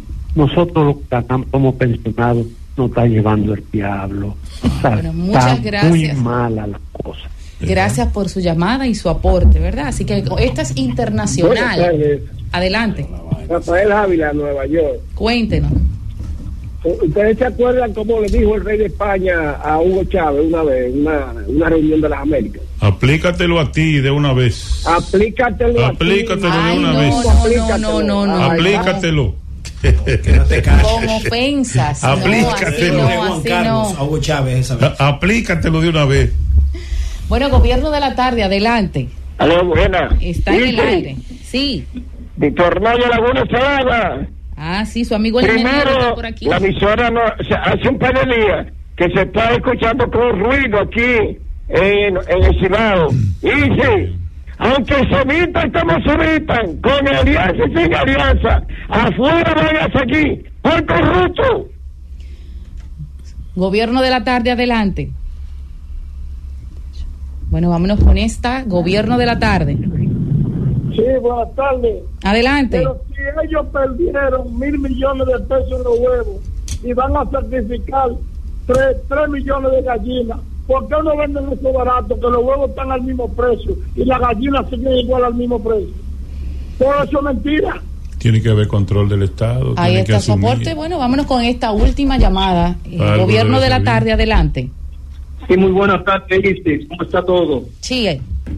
Te habla Nelson de Santo Domingo Norte. Cuéntenos, Nelson. Y si mire, yo soy una de las pocas personas que ando de noche en la calle y tengo varios días llegando a las nueve de la noche a mi casa y veo un fluyo policial en la calle patrullando, cuidando la ciudadanía. Veo que la reforma policial va por un buen camino. Muchas gracias. Gracias, a a ti, usted por esa llamada y bueno, eh, reportarles a los amigos de Laguna Salada que ya nosotros hemos informado eh, al equipo técnico de la Z101, pues ese, esa interferencia eh, que se pueda estar manifestando en esa trabajando. comunidad y se está trabajando para que puedan recibir la señal nítida, como siempre, de esta emisora Z101. Fernando, ¿usted quería eh, hablarle al amigo que llamó? ¿A quién? Responderle. ¿A quién? Bueno. Se le olvidó. No, Fernando, no responde. Pero responderle a quién qué. Pero venga acá. Al oyente. A las O sea, como cosas usted que- tiene que responder, no le dice. No, yo voy a decirle, a recordarles que el próximo domingo a las 10 de la mañana en el pabellón de voleibol del Centro Olímpico Juan Pablo Duarte, el Partido de la Liberación Dominicana estará proclamando oficialmente la candidatura de Abel Martínez Durán como presidente de la República para el año 2024. Ahí con una participación de unos cuatro mil y tantos delegados, los miembros del Comité Central, Comité Político, los presidentes de intermedios, los presidentes de municipios y los presidentes provinciales son los delegados acreditados para estar ahí y formalizar la candidatura de Abel Martínez en el Partido de la Liberación Dominicana como su candidato presidencial. Esto es el próximo domingo. Ahí estaré yo como miembro del Comité Central que soy. Estaré ahí también levantando mi mano para formalizar la candidatura de Abel Martínez Durán. Bueno, y nosotros eh, seguiremos más adelante conversando, por supuesto, con el pueblo y con la gente. Francis. El gobierno de la tarde. El gobierno de la tarde. 4.32 minutos de la tarde y bueno, si los compañeros, con, o con el permiso de los compañeros, vamos a realizar eh, nuestro comentario de este miércoles y, me obliga a un suceso que, que presencié antes de llegar aquí a la emisora. eh, cambiar nuestro comentario de hoy y bueno, eh, hacer dos, partirlo, como, como decimos. La verdad es que al mediodía de hoy, una guagua, un autobús de transporte colectivo masivo, Ay, Dios mío, yo no sé cómo decir esto, porque partió el alma. Lo pudimos presenciar quienes vivimos en los kilómetros. Era justo el momento en que salía, eh, ¿verdad?, a hacer unas diligencias y luego venir acá. Una voladora por rebasar a otra en esos momentos y, en, en, esos, y en esas corridas que sabemos que hacen los guagüeros para coger un pasajero adelante o para irse delante de otra guagua, impactó a un señor que estaba en una esquina vendiendo frutas en la acera, muy bien colocado, y que tenía muchos años ahí en el kilómetro 7 de la carretera Sánchez en la Independencia, ahí en la misma eh, en residencial Villa Diana, y lo mató. Ahí estuvo presente pues todas las autoridades, la guagua eh, resbaló, la persona perdió el control y la guagua eh, dio varias vueltas provocándole algunas heridas a los pasajeros. El, conductor sale ileso, obviamente, apresado, pero provoca la muerte de un ciudadano que estaba allí trabajando, que no se buscó esa muerte y que por una imprudencia de, de los terroristas que tenemos en nuestro país, porque si nosotros tenemos un grupo terrorista, son los guagüeros de transporte masivo de las voladoras. Y de verdad que en este país el Intran tiene que endurecer las medidas. Las medidas deben de ser drásticas, porque no es primera vez y sucede eh, con frecuencia y con regularidad. Esto es indignante todos los choques y todos los inconvenientes que provocan los guagüeros de transporte público, los llamados, las llamadas voladoras. Era una, un autobús que venía de San Cristóbal en esa ruta Parque Enriquillo. Y de una manera temeraria, como ellos manejan y como ellos andan. Y lo dice una hija de sindicalista, chofer de carro público, conozco el sector conozco muy bien y entiendo que lo que muchos sindicalistas, sobre todo de renombre, como Antonio Marte, como Alberto, Alfredo Pulinario, Cambita, como Juan Uvieres, como William y otros, han debido de hacer con sus choferes, con sus equipos y con sus miembros, es trabajar la seguridad ciudadana y un mejor orden público y un mejor manejo. Quienes van en un autobús, en una voladora, van a expensas de lo que el guagüero y como el guagüero quiera manejar. Y hoy, en los kilómetros, hay una estadística al respecto. Ese, estamos hablando de un asesino, un asesino, porque cuando usted de manera temeraria eh, maneja o, usted conduce de una forma imprudente, usted está permitiendo que cualquier cosa pueda suceder, como por cierto ocurrió. Una persona se quedó sin vida, una familia, eh, hijos sin sus padres, esa familia sin la persona que lleva una parte del sustento a esa casa, por un, eh, por un manejo temerario. Esperamos todo el peso de la ley. Eh, contra esa persona y a esa persona y que las autoridades en este país sean ejemplarizadoras, que den el ejemplo, cuando una persona no maneja correctamente, aplíquensela, porque somos muy blandengue. Y por lo menos en la independencia y en esos kilómetros no hay ningún agente de la DGC, nunca. Las motocicletas usted la ve que hacen viraje todas las semanas. Hay uno, dos y tres accidentes cada semana de motocicletas, inclusive con niños menores en montados en motocicletas, andando toda la independencia y como no hay agentes de la DGC, ni desde la Lotería Nacional hasta el 12 de Jaina, usted no ve ninguno, entonces ahí lo que se hace, las piruetas que se hacen, eh, son, señores, la verdad que indignantes. Y le hacemos el llamado a los diputados, a los legisladores y a la clase política de esa independencia que hacen mucho activismo para que ayuden a regularizar el tránsito en esa zona y que no se vaya a convertir los kilómetros en tierra de nadie. Este es el comentario eh, central de este día. Nos ha obligado este incidente a tomar este tema como comentario central y eh, añadirlo también a que ayer se conmemoró, para concluir, eh, el Día Mundial de Erradicación a la Pobreza, contra la pobreza, esa pobreza maldita, porque la verdad que la pobreza es maldita. Eh, hasta la misma Biblia lo dice, cuando dice te voy a castigar para que serás pobre y no serás bendecido.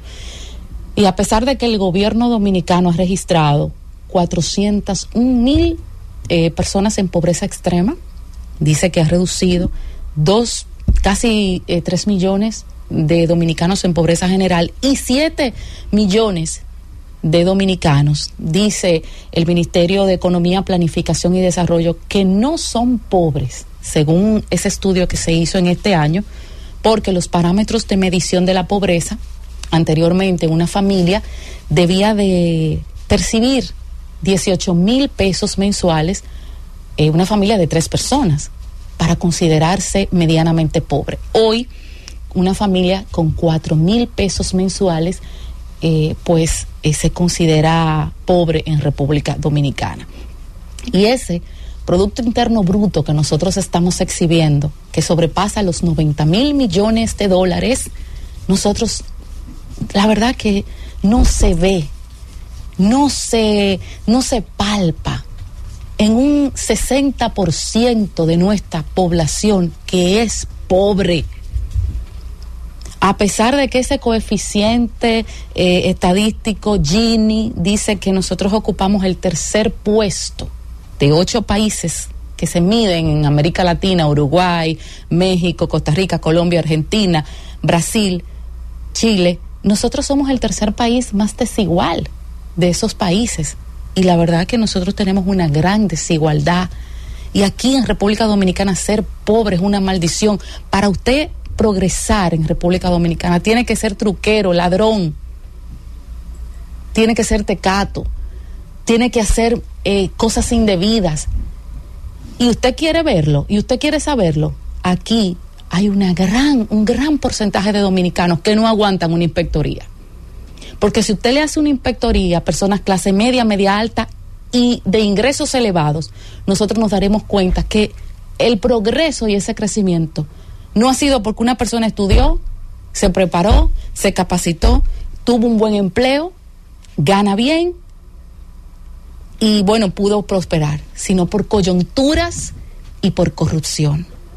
Así que cuando nosotros podamos medir en nuestro país haber salido de la pobreza con acceso a tener eh, escuelas públicas de calidad, a servicios puntuales como energía, agua potable, agua de consumo humano, a baños decentes, a internet, a comer todos los días con los nutrientes y con las proteínas y los minerales que necesita el cuerpo humano. Entonces nosotros habremos podido hablar de pobreza. Mientras tanto, nosotros seguiremos y somos un país pobre en República Dominicana. Somos una nación pobre y que se encamina, sí, a salir de la pobreza, pero a pasos, a pasos bastante lentos y, y muy desiguales. Francis. El gobierno de la tarde. El gobierno de la tarde. Cuatro o cincuenta minutos de la tarde y bueno, vamos a escuchar el comentario en este tiempo de nuestro compañero, el ingeniero Héctor Rodríguez Pimentel. Gracias, sí, sí, muy buenas tardes, colegas. En la mesa, buenas tardes al pueblo dominicano. Señores, la tensión en Medio Oriente bajó bastante en el día de hoy y eso se debe a la visita, a dos visitas que se produjeron de dos líderes internacionales. Una fue el presidente de Rusia, Putin, que se trasladó a donde su colega Xi Jinping en, a China y desde allí hicieron varias llamadas y contactos a sus aliados en el Medio Oriente. Y la otra visita importante y decisiva fue la de Biden en el día de, de hoy, el día de hoy, salió desde ayer eh, desde Estados Unidos, de Washington, y llegó hoy, hizo una rueda de prensa con el, con el presidente o el primer ministro eh, Benjamín Netanyahu en, en Tel Aviv, en Israel. Esas dos visitas, pues, eh, bajaron la tensión en Medio Oriente que se pensaba que podía tener una escalada a toda la región y desatarse. Alguna gente llegaron a hablar hasta de una tercera guerra mundial. Pero afortunadamente la influencia de estos líderes y la responsabilidad con que ejercen su cargo o su liderazgo a nivel internacional, pues produjo una baja de la tensión y ya la situación comienza a normalizarse.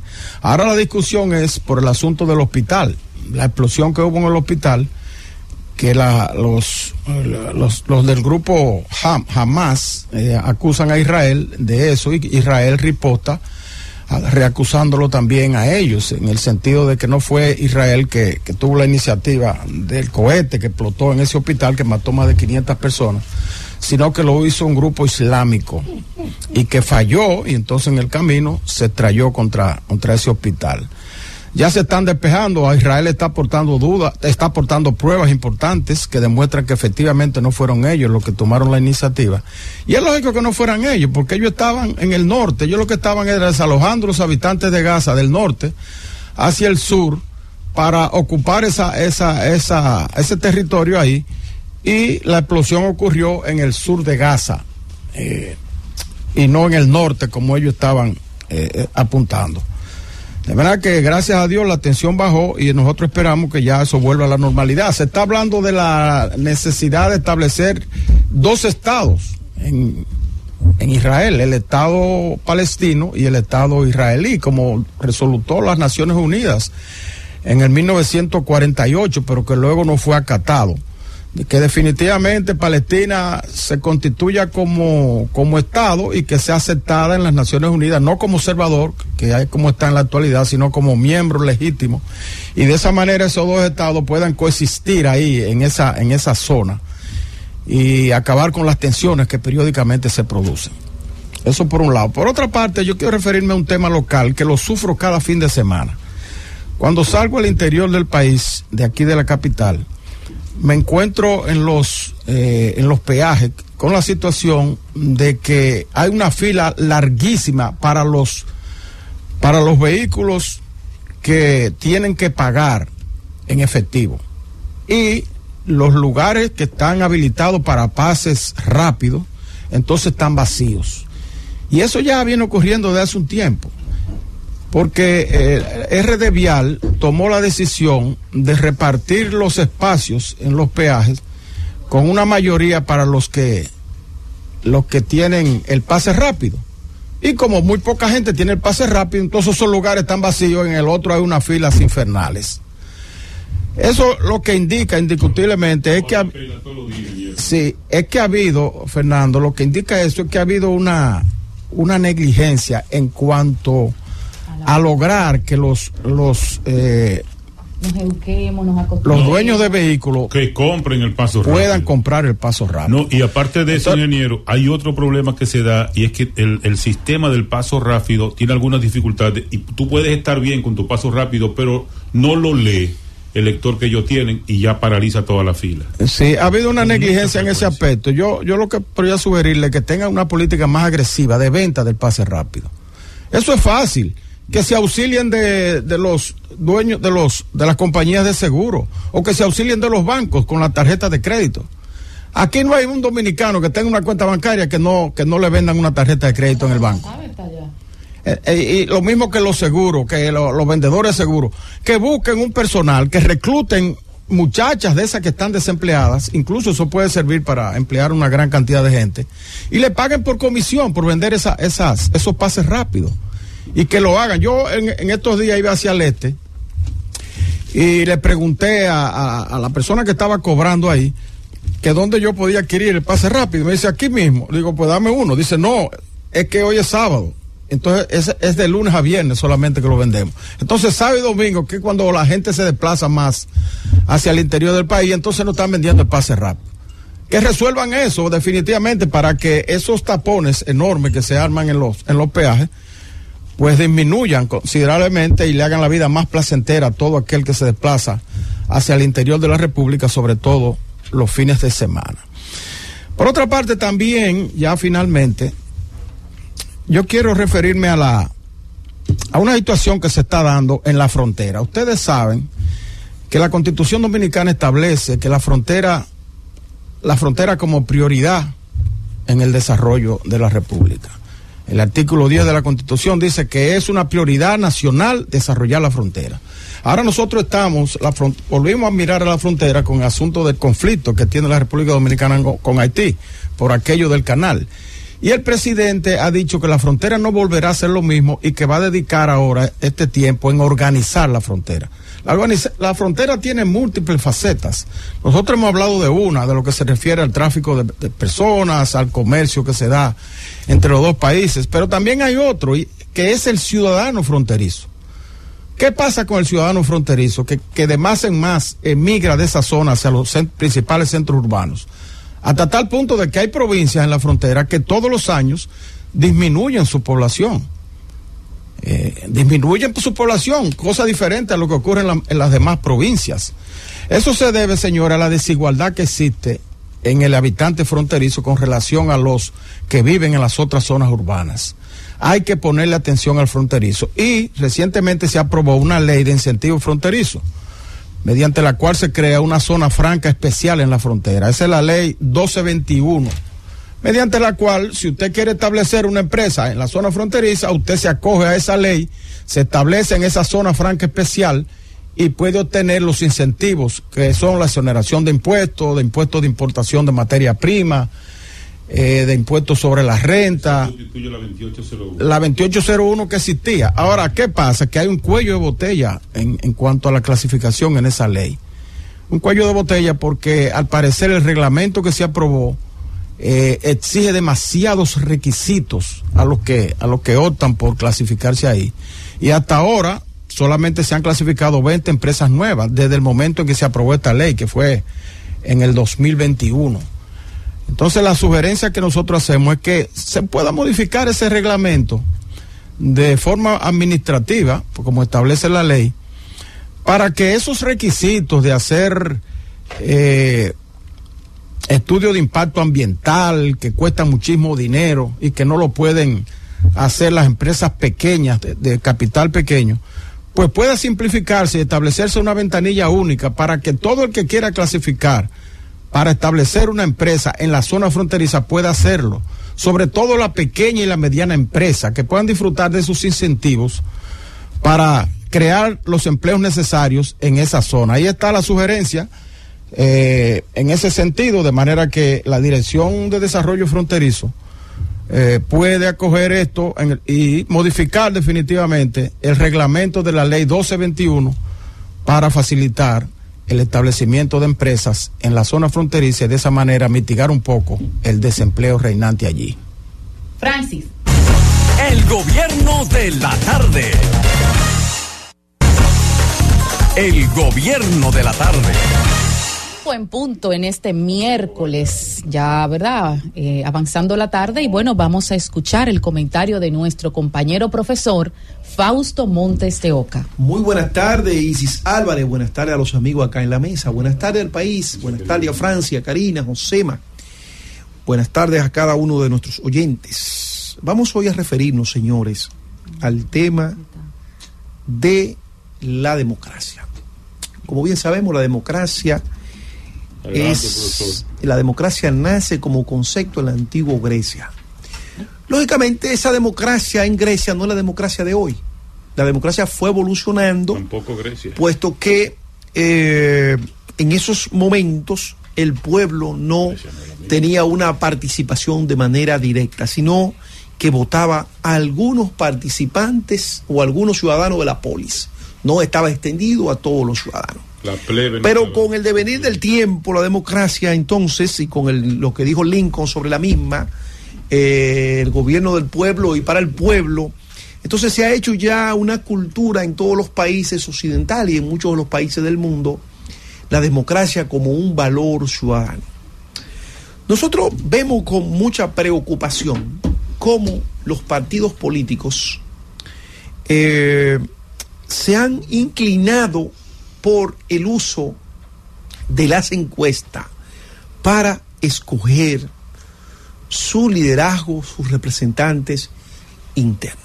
Y esto tiene que llamar poderosamente la atención, puesto que Nosotros hemos visto desde la desaparición de aquellos tres grandes colosos de la política, eh, Bosch, eh, Balaguer, Peña Gómez, que nuestra, nuestro sistema de partido ha ido cayendo en una especie de vagancia, en una especie de cajas vacías.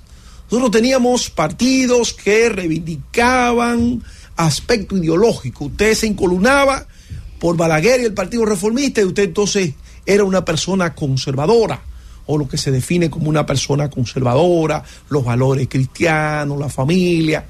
Usted se encolumnaba en el PRD de Peña Gómez o en el PLD de Juan Bosch, entonces usted estaba del lado de los sectores progresistas, de las mujeres, de la juventud, etcétera. Hoy los partidos políticos son una especie de maquinarias electorales. ¿Y cómo es una especie de maquinaria electoral? Se parecen más a los establecimientos de comida rápida. El delivery, mándelo, pídalo y se lo llevan. O sea, nosotros estamos viendo un sistema de partido que realmente deja mucho que desear de una democracia robusta, de una democracia que realmente represente a toda la sociedad en todas las capas sociales. Uno mira a un partido y es como si estuviera viendo todos los partidos, porque en definitiva todos tratan de parecerse en y no marcan diferencia uno de otro. Ahora nosotros vemos el tema de las encuestas, una negación a la militancia política. Anteriormente vimos cómo las masas de los partidos, las bases de los partidos eran instrumentalizadas. Y ahora se ve y se dice así de dirigentes importantes de, de, diferentes partidos. No, tal candidato tiene mucho apoyo en el pueblo, pero esos votos son votos chatarra. El mismo día se lo viramos de las elecciones.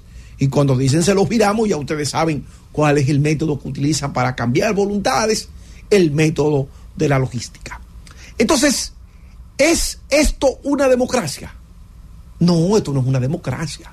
Esto es una pantomima de democracia. Esto es un ejercicio de, de, trucos y malabares, pero en definitiva no una democracia en el mejor sentido etimológico de su palabra. El gobierno del pueblo para el pueblo. Entonces, ¿cómo es posible que para escoger representantes, porque no son candidatos, el partido va a hacer una selección de sus candidatos para ir a los poderes públicos, para ir a los ayuntamientos, para ir al Congreso, para ir a la presidencia de la República. Entonces se utilizan un método que bien utilizado, bien utilizado, probablemente sea efectivo, porque una encuesta de 1.200 personas a nivel nacional puede decir perfectamente quién ganará las elecciones, siempre y cuando se utilicen los métodos, se utilice eso como método científico porque usted no puede utilizar una encuesta e ir a un grupo de personas. Por ejemplo, yo recuerdo en el 2012, viendo a Julito Jacín, un gran comunicador de este país, se fue a una parada de guagua y comenzó a preguntar, y un sondeo, ¿quién gana? Hipólito, Hipólito, Hipólito, Hipólito, y Hipólito barrió. En el que estaba mirando ese programa en ese momento dijo, pero Hipólito arrasó. Pero ¿qué pasaba? Que la fortaleza de Hipólito Mejía era entre hombres mayores de 50 años. Efectivamente, todo lo que le hicieron el sondeo tenían, eran hombres y tenían más de 50 años. Entonces, eso tiene un sesgo, eso tiene un truco para que el pueblo no entienda. Entonces, usted puede ser engañado con un sondeo y usted decir, eh, ganó fulano, pero en definitiva, eso no es una muestra representativa, porque una muestra representativa de un escenario político, entonces se estratifica. ¿Qué significa la estratificación? Que usted va a medir personas del sector social. Por ejemplo, en la capital usted va a ir a medir a, a Piantini, pero también usted se va al Callejón Mambrú, usted se va a ir a Gualey, se va a ir a Guachupita, y usted va a tener entonces un universo de todas esas cosas que usted quiere medir. Pero cuando eso no se hace con un rigor científico, entonces viene lo que acontece, que gente entiende que debió de ser mejor valorada y no lo fue. Entonces, si los partidos, como bien el ingeniero Héctor Rodríguez Pimentel dice frecuentemente, si los partidos no tienen, no quieren invertir los recursos en, en hacer una primaria, pero entonces que lo hagan mucho más pequeño, no tiene que ser una primaria abierta. Simplemente que se diga, bueno, van a votar las direcciones medias de todos los intermedios, de todas las estructuras de la capital y así por demarcaciones de la circunscripción 1, de la 2, de la 3, conjuntamente con los miembros de la dirección política de esas demarcaciones y conjuntamente con las direcciones centrales o su equivalente de esas demarcaciones. Sería un universo de cuánto, de 2.000, 3.000 compañeros, pero en definitiva, esa persona que se escoja, como se cogía antes en la Universidad Autónoma de Santo Domingo, que era un, que era un claustro. Eso va a ser mucho más democrático porque va a ser la expresión de la militancia de ese partido. Y en definitiva, el partido, ¿qué es un partido? El partido son sus militantes. El partido son sus militantes. Si dos mil personas decidieron que Juan, Pedro y María los represente en la demarcación 1 del Distrito Nacional, pues eso es democrático y eso es aceptable porque son esos cuadros políticos los que en definitiva van a salir a multiplicar el voto para que esa persona sea diputado, regidor, senador, presidente de la República. Pero en definitiva, ese método va a traer mucho problema porque ya lo vimos en el Partido Revolucionario Moderno, ya lo hemos visto en el PLD, donde una figura como Chanel Rosa resulta que no fue cogido por vía de encuesta. Y resulta que las encuestas a quien deberían de favorecer más es a los políticos que hacen opinión permanente en los medios, porque están más expuestos al conocimiento de la ciudadanía.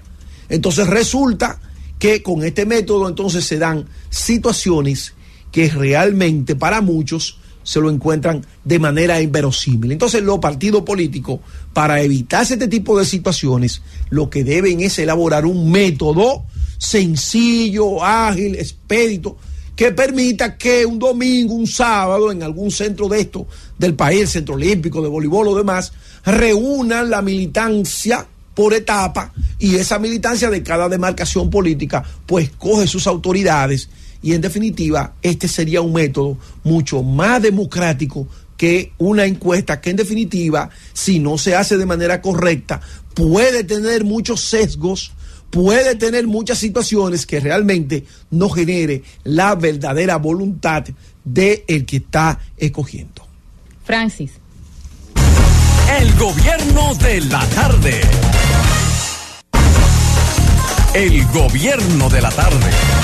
5 15 minutos de la tarde y decir que la embajada de Estados Unidos ha procesado pues casi 180 mil visas de no inmigrante en este año y dice que República Dominicana se encuentra entre los 10 países a nivel mundial que más procesa visados de ese tipo. Muy bien. Eh, seis provincias en alerta eh, por posibles por una posible vaguada, dice la UNAMED, aunque como decíamos al principio del programa se mantiene el calor. República Dominicana busca entrar al récord Guinness con el sancocho más grande del mundo. Eh, ya el fogón Aquí no, es aquí lo van a hacer, la plaza lo van a hacer aquí. preparando 36 mil 36 mil libras de sancocho. Y el sancocho lo venden por libre ya. Bueno, así- Eh, por libra para poder tener Para la poder medición, medirlo. medirlo del récord Guinness.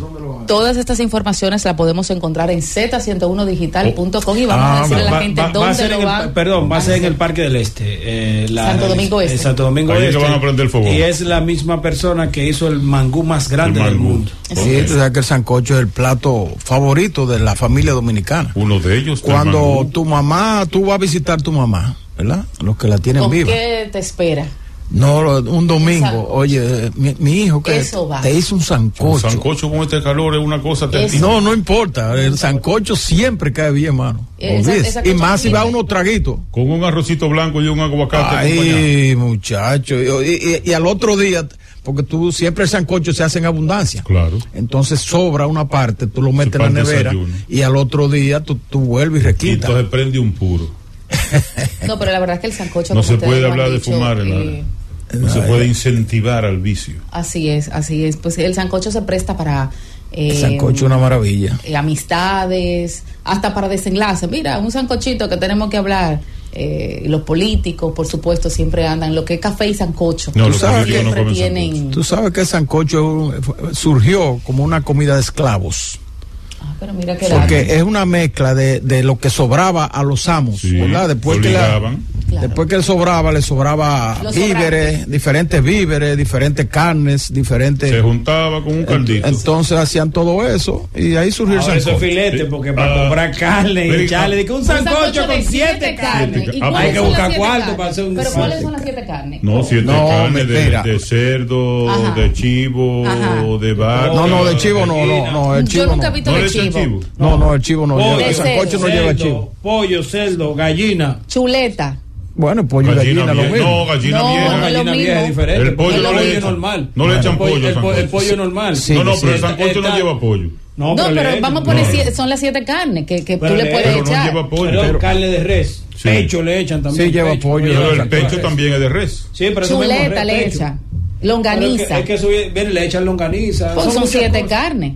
Sí, pero están preguntando muchas cosas, eso no dice nada.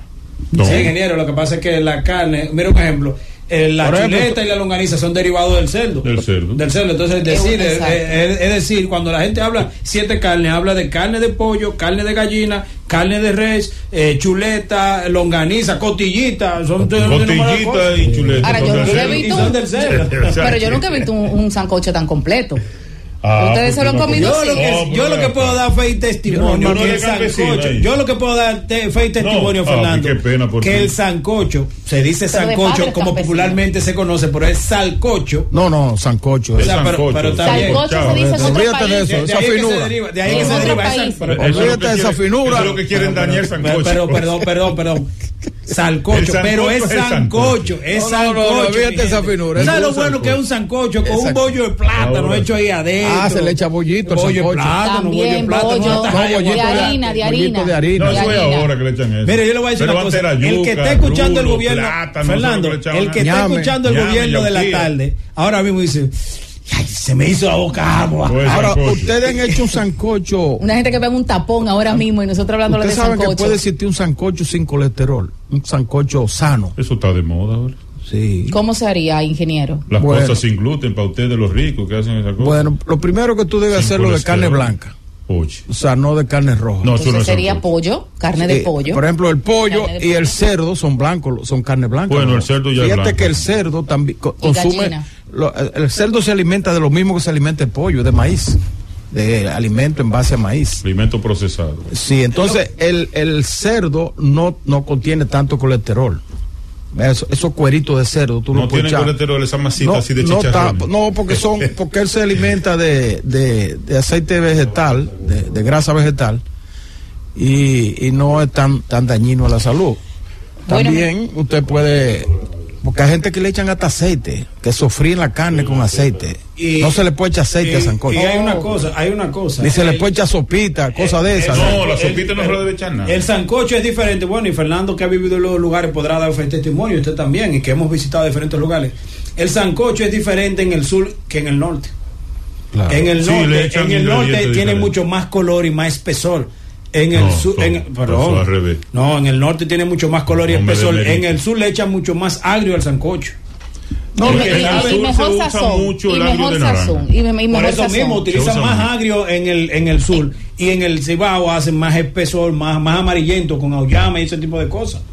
Lo dañan, sí. Es, así, es por eso son las diferencias. La comida en el sur es diferente a la del Cibao. Tiene un sabor distinto. Claro. El, el, sur tiene mucha influencia de, del vecino. Y es mejor la comida. No, pero tiene mejor sabor. Por ejemplo, en Haití. Chenchenco, chivo, eso no tiene comparación. El sancocho de Haití le dicen chacá. El chacá. No, pero el chacá es, dulce. No, ese es un tipo de chacá. No, no, no. El chacá, ingeniero, es dulce, que se le quita el, casquillo. Es el del sur, sí, el del sur. Sí, el casquillo al maíz, entonces se hace con leche, eh, crema de coco y especies. Y maíz. Pero en Haití hacen un chacá que parece un sancocho igual. Ah, ese otro. Sí, sí. Y eh, fíjate, por ejemplo, en, en Brasil, la feijoada. Ajá. El sancocho de Brasil. El sancocho. La feijoada que también está hecho de mucha carne, mucho víveres, claro, muchas cosas. Bueno, compañeros. Eh, no, y, y, eh, perdón, hay mismo, y en España, caldo madrileño. Ah, el caldo madrileño. El caldo gallego. caldo gallego. gallego. Y, eh, claro, déjeme claro. decirle que eh, hay, eh, hay un, una denuncia que yo quiero que y ustedes la fabada, me permitan, que buenísimo. jóvenes, sí. que me permitan. El sancocho de habichuela de aquí que me permitan hacer una denuncia que me están llamando comerciantes. Hace rato que de, del municipio de Bánica, mi municipio, de Pedro Santana, del mm. distrito municipal de Sabana Cruz. ¿Qué dicen allá? Tienen un problema serio porque no pueden abastecerse de lo necesario para sobrevivir. En estos días me llamaron que no dejaban pasar materiales de construcción en ah. el entendido de que su destino final era Haití y no es así. Entonces las ferreterías de Bani que están cerradas y Pedro Santana. Pero ahora los negocios también que venden comida, comida al, así al detalle, tampoco se les permite llevar para vender. Hay un control militar en la fortaleza de Higuerito, de Matallaya, de Sabana Cruz, Y alimentos. de alimentos que no le permiten llegar hasta Bánica y a Pedro Santana y la gente está con el grito al cielo. Y de hecho, gente que tiene que ir a las matas de Farfán a comprarlo, a San Juan de la Maguana a comprarlo y cuando pasa por uno de estos destacamentos de- del ejército o del CEFRON, le quitan los alimentos que llevan No, no, para pero su eso, consumo eso hay- y no, para la venta. Atención, Entonces, atención eh, el eh, llamado a las autoridades a la para fuerza- que paren eso. A las Fuerzas Armadas, sí. Claro. Y el director del CEFRON, ahora eh, el Sí, del Soto, Cefrón. Sí, Soto Torman. Soto Torman. Pero no es él, o sea, todo el mundo, el mismo. Bueno, porque no es en los chequeos, se lo están quitando. En los chequeos. Bueno, Tiene por ahí, que ser el Cefrón. Eso lo maneja. Y el mismo ejército, porque hay varios chequeos. El ejército tiene chequeo y el CEFRON también tiene chequeo. La fuerza Por ejemplo, conjunta. en los chequeos de- del ejército hay miembros de todos esos organismos de inteligencia del Estado, del J2, del G2, del no sé cuánto, todas esas cosas, que lo que están haciendo es dañándole la vida a la gente. Ya es suficiente con las penurias que la gente está pasando por la falta de mercado con Haití y ahora que no le permitan tampoco ingresar alimentos a sus lugares, ni, ni los materiales de construcción. Me decía una persona que en el cementerio han vuelto a la usanza anterior de hacer una fosa de siete pies y enterrarlo porque no tienen materiales ni para hacer un nicho. O sea, eso no tiene sentido. Somos dominicanos, carajo. No, además que. Los que vivimos en la frontera tenemos derechos. Bien, antes de pasar con. Por Dios, ¿qué Adem- pasa? Además, ya está abierto el comercio. Claro. eh, en los puntos fronterizos, entonces eso no tiene sentido. Claro. eso. Y, y somos dominicanos con el mismo derecho que tiene todo el mundo en este país, lo tenemos nosotros los que vivimos en la frontera. Y ese abuso. Vámonos con Francis y regresamos. El gobierno de la tarde. El gobierno de la tarde. Inespre dice que ha beneficiado a 32 millones de visitantes en los tres años de gestión de, de visitantes a los mercados eh, populares y a los mercados de productores y a las bodegas móviles que realizan bajo la gestión del ingeniero Iván Hernández en esa institución. También 32 millones de personas han visitado, eh, dice que No, bodegas será- móviles, eh, también mercados populares que realizan y mercados de 32 productores. millones de pedidos, qué bueno, porque- es bueno Dice de visitantes, de Sí, visitantes. porque la gente está, repite y y entonces lo 32 contabiliza. millones. Inespre dice que ha 32 veces han beneficiado ido. 32 millones de visitantes. Cada vez que hacen una feria popular, eh, algunos, quizás un millón de personas asisten. Cada vez que hacen bodegas populares, yo soy una de las Mire, que no cuando hacen dividirlo. en mercados populares Está asisto. Si me queda cerca bien, a comprar aquí somos cuatro. eh, productos, de verdad vamos que a sí. nosotros en la cabina aquí. Está bien. ¿Cuántas veces te ha ido a un Pero mercado pues- del No, no, Pues tú nosotros no por vamos ti. a eso, no, nosotros No, no. pero, Pero ella pues- dice que pero no, fue, no, no, yo he ido. Cada vez que tengo oferta, cuatro, yo, mira, tú. De Entonces tú verdad, no puedes voy, voy muy bien. así. Pero yo no estoy diciendo que es así, estamos sirviendo la Ella información está dando la información que que está en INEP. No, porque eso no es verdad. z100digital.com. Bueno, pero Pero miren, la mira, mentiras. Isis, Y con tu tú- permiso, una ¿Te acuerdas información del que está de ocurriendo- reafirmación ¿Tú cristiana? puedes que se leer esa noticia de- del Ministerio del Interior? No, pero acá. Perdón, mira, una información que está ocurriendo en este momento en Estados Dios. Unidos. Eh, hay una protesta, cientos de judíos estadounidenses están protestando dentro del Capitolio y fuera del Capitolio de los Estados Unidos, como cuando ocurrió aquello de Trump contra eh, el ataque a ¿Y cómo Palestina y pusieron barreras. ellos están pidiendo que el Congreso apruebe un cese al fuego. Mire cómo se ven las fotos en ese video, ya ellos dentro Pero del Capitolio. el Congreso y no fuera. puede aprobar porque el Congreso, Estados Unidos no es parte del conflicto. Estados Unidos, pero que Estados Unidos promueva desde el Congreso un cese al fuego. Un Sí, intento de Contra- cese porque contra- Estados Unidos no está en guerra. Pero, yo, pero No, déjame pero- servir la información como ellos la piden, porque eso es lo que ellos piden. pero diciendo perdón. que no es correcto Vámonos con la gente, señores, eso que es tiene- lo que ellos piden. Perdón, Isis, eso es eso es lo que ellos piden, que Estados Unidos promueva a través del Congreso de los Estados Unidos un cese al fuego a Palestina. Bueno, una petición, pero no es. Y también, antes de irnos con la gente, que el panel está lleno desde hace rato, es que la, en estos momentos la cúpula del Ministerio de Interior y Policía está reunida conforme a los asaltos y a la seguridad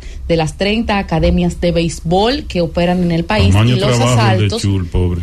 Eh, a algunas que han sucedido eh, recientemente. Dice que pues estas academias serán resguardadas con la instalación de dos Otra nuevos vez. corredores policiales Otra vez. que patrullarán el perímetro y también será construido un destacamento en esas áreas. Ese- Más información ese caso es extraño en la Z, di- en se Z supo- digital. Se supone que esas eh, esas academias de béisbol deben tener una seguridad privada Parece que no. particular porque esos, esos Vámonos son con inversiones grandes. Cinco Una y media de la seguridad, pero tarde. muy limitada, como se usa regularmente aquí. Te ponen un guardia en la puerta que cuando tú entras te pregunta para dónde va usted que- y llama allá adentro. Mire, Bueno, que mejoren su seguridad ellas, Pero esa con gente, se- tecnología. esa gente de madrugada que han penetrado, sabrá Dios por dónde, porque son bastante Que lo mejoren con tecnología. Ya hay tecnología de cámara. que- Tienen, tienen que mejorarla. Claro. De cámara y de alarmas. Claro. Para poder Claro. eh, resguardar eso. Lo cierto es Mira, tú te que las ahí. autoridades deben dar una respuesta rápida a eso, porque señores, en menos de una semana, dos academias de béisbol Sí. de grandes ligas, y esto es inversión propia- extranjera, una 16. gran cantidad de personas que Mil trabajan millones en esas organizaciones, pero sobre todo, señores, estamos hablando que el país es exportador de jugadores de Y béisbol son- de grandes ligas, y donde se tienen que formar, no pueden estar tranquilos, eso habla Y muy oye, bien. que son 30 academias de 30 equipos de grandes ligas. Así es. Pero aparte de esas 30 academias que tienen esas organizaciones de grandes ligas, aquí hay ci- 100, más de 100 academias de béisbol que no pertenecen directamente a, estos equipos, sino de, de personalidades de manera privada. Por ejemplo, Héctor Gómez, el papá de Héctor, el, el de aquí de la Z, tiene una academia junto con sus hijos, Sí. que también forma jóvenes para la tienen programas para Programas preparar, para para, llevar a los jóvenes. Como ligas. Hay más de ligas, 100, ligas, fuera de esas ligas. 30 El de gobierno Claro. debe hacer una investigación de eso, ¿verdad? Y buscar los culpables de esos robos y esos atracos. Pero Y- también. y no hace anuncio oye, publicitario, esas padre. academias 5:30 y tenemos que tienen que, reforzar, tienen que reforzar su seguridad. Sí, ya es muy fácil la seguridad gobierno. con asuntos de tecnología. Mira, ahora mismo tú pones un sistema de cámara por una, ca- una, una cantidad irrisoria de dinero en tu casa y en tu parte y lo observa a través del celular. Así es. Mira, ahí tú estás viendo en tu casa qué está pasando. Mi casa de Vámonos aquí, con la Y yo lo veo desde aquí de también, lo que está pasando en la puerta y la la Gobierno de la tarde. Adelante, Buenas tardes, le habla Gustavo de Nueva York. cuéntenos. Dos cositas breves. Primero le voy a hablar de lo que es el ICIPAS, según el ingeniero eh, hablaba. El ICIPAS aquí en la ciudad de Nueva York, o en Estados Unidos, es muy sencillo, porque el ICIPAS se registra con la matrícula del vehículo. Si usted vendió un vehículo y usted se lo vendió a un fulano, que sepa usted que todos los tickets le van a llegar al número de esa placa. Sí. Y si usted no paga los tickets, usted perdió el carro, porque son medidas que le dan en el bolsillo a la gente. Entonces, Hugo Vera tiene que venir aquí a Nueva York para que tome medidas Mira. que son solucionables para siempre. Él está poniéndole un, de un código QR a la placa. A la placa no se le pone código QR, se le pone un marbete adelante, porque ahora con la modernidad le Bueno, pasa a un carro por al lado y determina cuántos tickets usted debe y ahí mismo le ponen una bota al carro. y Gracias Nueva York por ese No, pero aporte. todavía no un break. Sí, que- cuéntenos, no, cuéntenos. Eh, Deja que termine. yo le quiero decir que la frontera es la puerta de la patria. Todas las fronteras, todas las eh, provincias de la frontera deben ser una sola, provincia de independencia, desde Montecristi hasta Pedernales, y ponerle gobernadores a, la- a los tres gatos que hay ahí, que en Dajabón, en Elia Piña, en Jiménez, que son tres gatos, usted pone una sola provincia desde allá y pone un solo senador, y entonces la frontera se industrializa, dominicanizándola, trayendo a Alemania, Israel, Estados Unidos y a Italia. Muchas Y gracias por su aporte. traigan industria para esa región ahí y así viene el dominicano a poblar eso ahí. Que te mejore, hijo. Gracias Nueva York. Que Y, te y mejore. sí, una información calientita y de último minuto publica el director de comunicaciones de la presidencia, Homero Figueroa, lo siguiente. Abinader convoca reunión para intensificar los operativos contra el dengue. El presidente de la República, Luis Abinader, ha convocado a una reunión sí. de alto nivel bueno. con el propósito de ampliar y fortalecer las operaciones destinadas a erradicar la, a erradicar la población del mosquito Aedes aegypti y continuar reduciendo las incidencias del dengue en el país. A pesar de la ligera disminución, publican ellos, que se ha observado en la Ligera propagación de la enfermedad. Madre. El gobierno se encuentra comprometido en intensificar las acciones carajo. en la provincia con mayor incidencia. Ellos citan esto. La provincia prioritaria donde se enfocarán esos esfuerzos son las siguientes. El Gran Santo Domingo, Santiago, San Cristóbal, La Vega, Puerto Plata, Barahona y Montecristi. La reunión de trabajo se llevará a cabo en el día de hoy, miércoles 18 de octubre, ahora a las 6 de la tarde. Los ministros convocados para esta reunión son el ministro de la Presidencia, Joel Santos, el ministro de Salud, Daniel Rivera, el ministro de Educación, Ángel Hernández, el ministro de Defensa, Carlos Luciano Díaz Morfa, ministro de Obras Públicas de Línea Ascensión, ministro de Medio Ambiente. Miguel Seara Hatton, el director del Servicio Nacional de Salud, Mario Lama, el director de Promesa, Adolfo Pérez, presidente de la Liga Municipal Dominicana, Víctor de Asa, el director del Centro de Operaciones de Emergencia, Juan Manuel Méndez, el director de la Defensa Civil, Juan Salas, y el director de la Cruz ¿El Roja? Gustavo Lara. No, son organizaciones que trabajan prácticamente en combinación con el Centro de Operaciones de Emergencia. Repetimos, caliente, el gobierno encabezado por el presidente Luis Abinadel convoca para ahora a las seis de la tarde una reunión en el Palacio Nacional para, para enfrentar los efectos del dengue que ha estado dando muy duro en la población. cuando- y ahí cuando terminemos con aprovecha la Homero gente- Figueroa, aprovecha para Cuando mentir. terminemos con la gente. Cuando dice que hay un ligero descenso, Mire, cuando Fernando. hay una alarma que te dice el, el- el presidente del colegio, espérate, Juan, que te dice el Juan. colegio médico, pero espérate mi amor, déjame Pero, terminar. pero, pero, pero, pero, pero- el pero- presidente, pero, pero- déjeme pero- terminar. El gobierno de la tarde. De usted esa primicia, estimado Fernando, para irnos de inmediato con las llamadas que la gente está aquí en, Bueno, eh, mi amigo en el panel.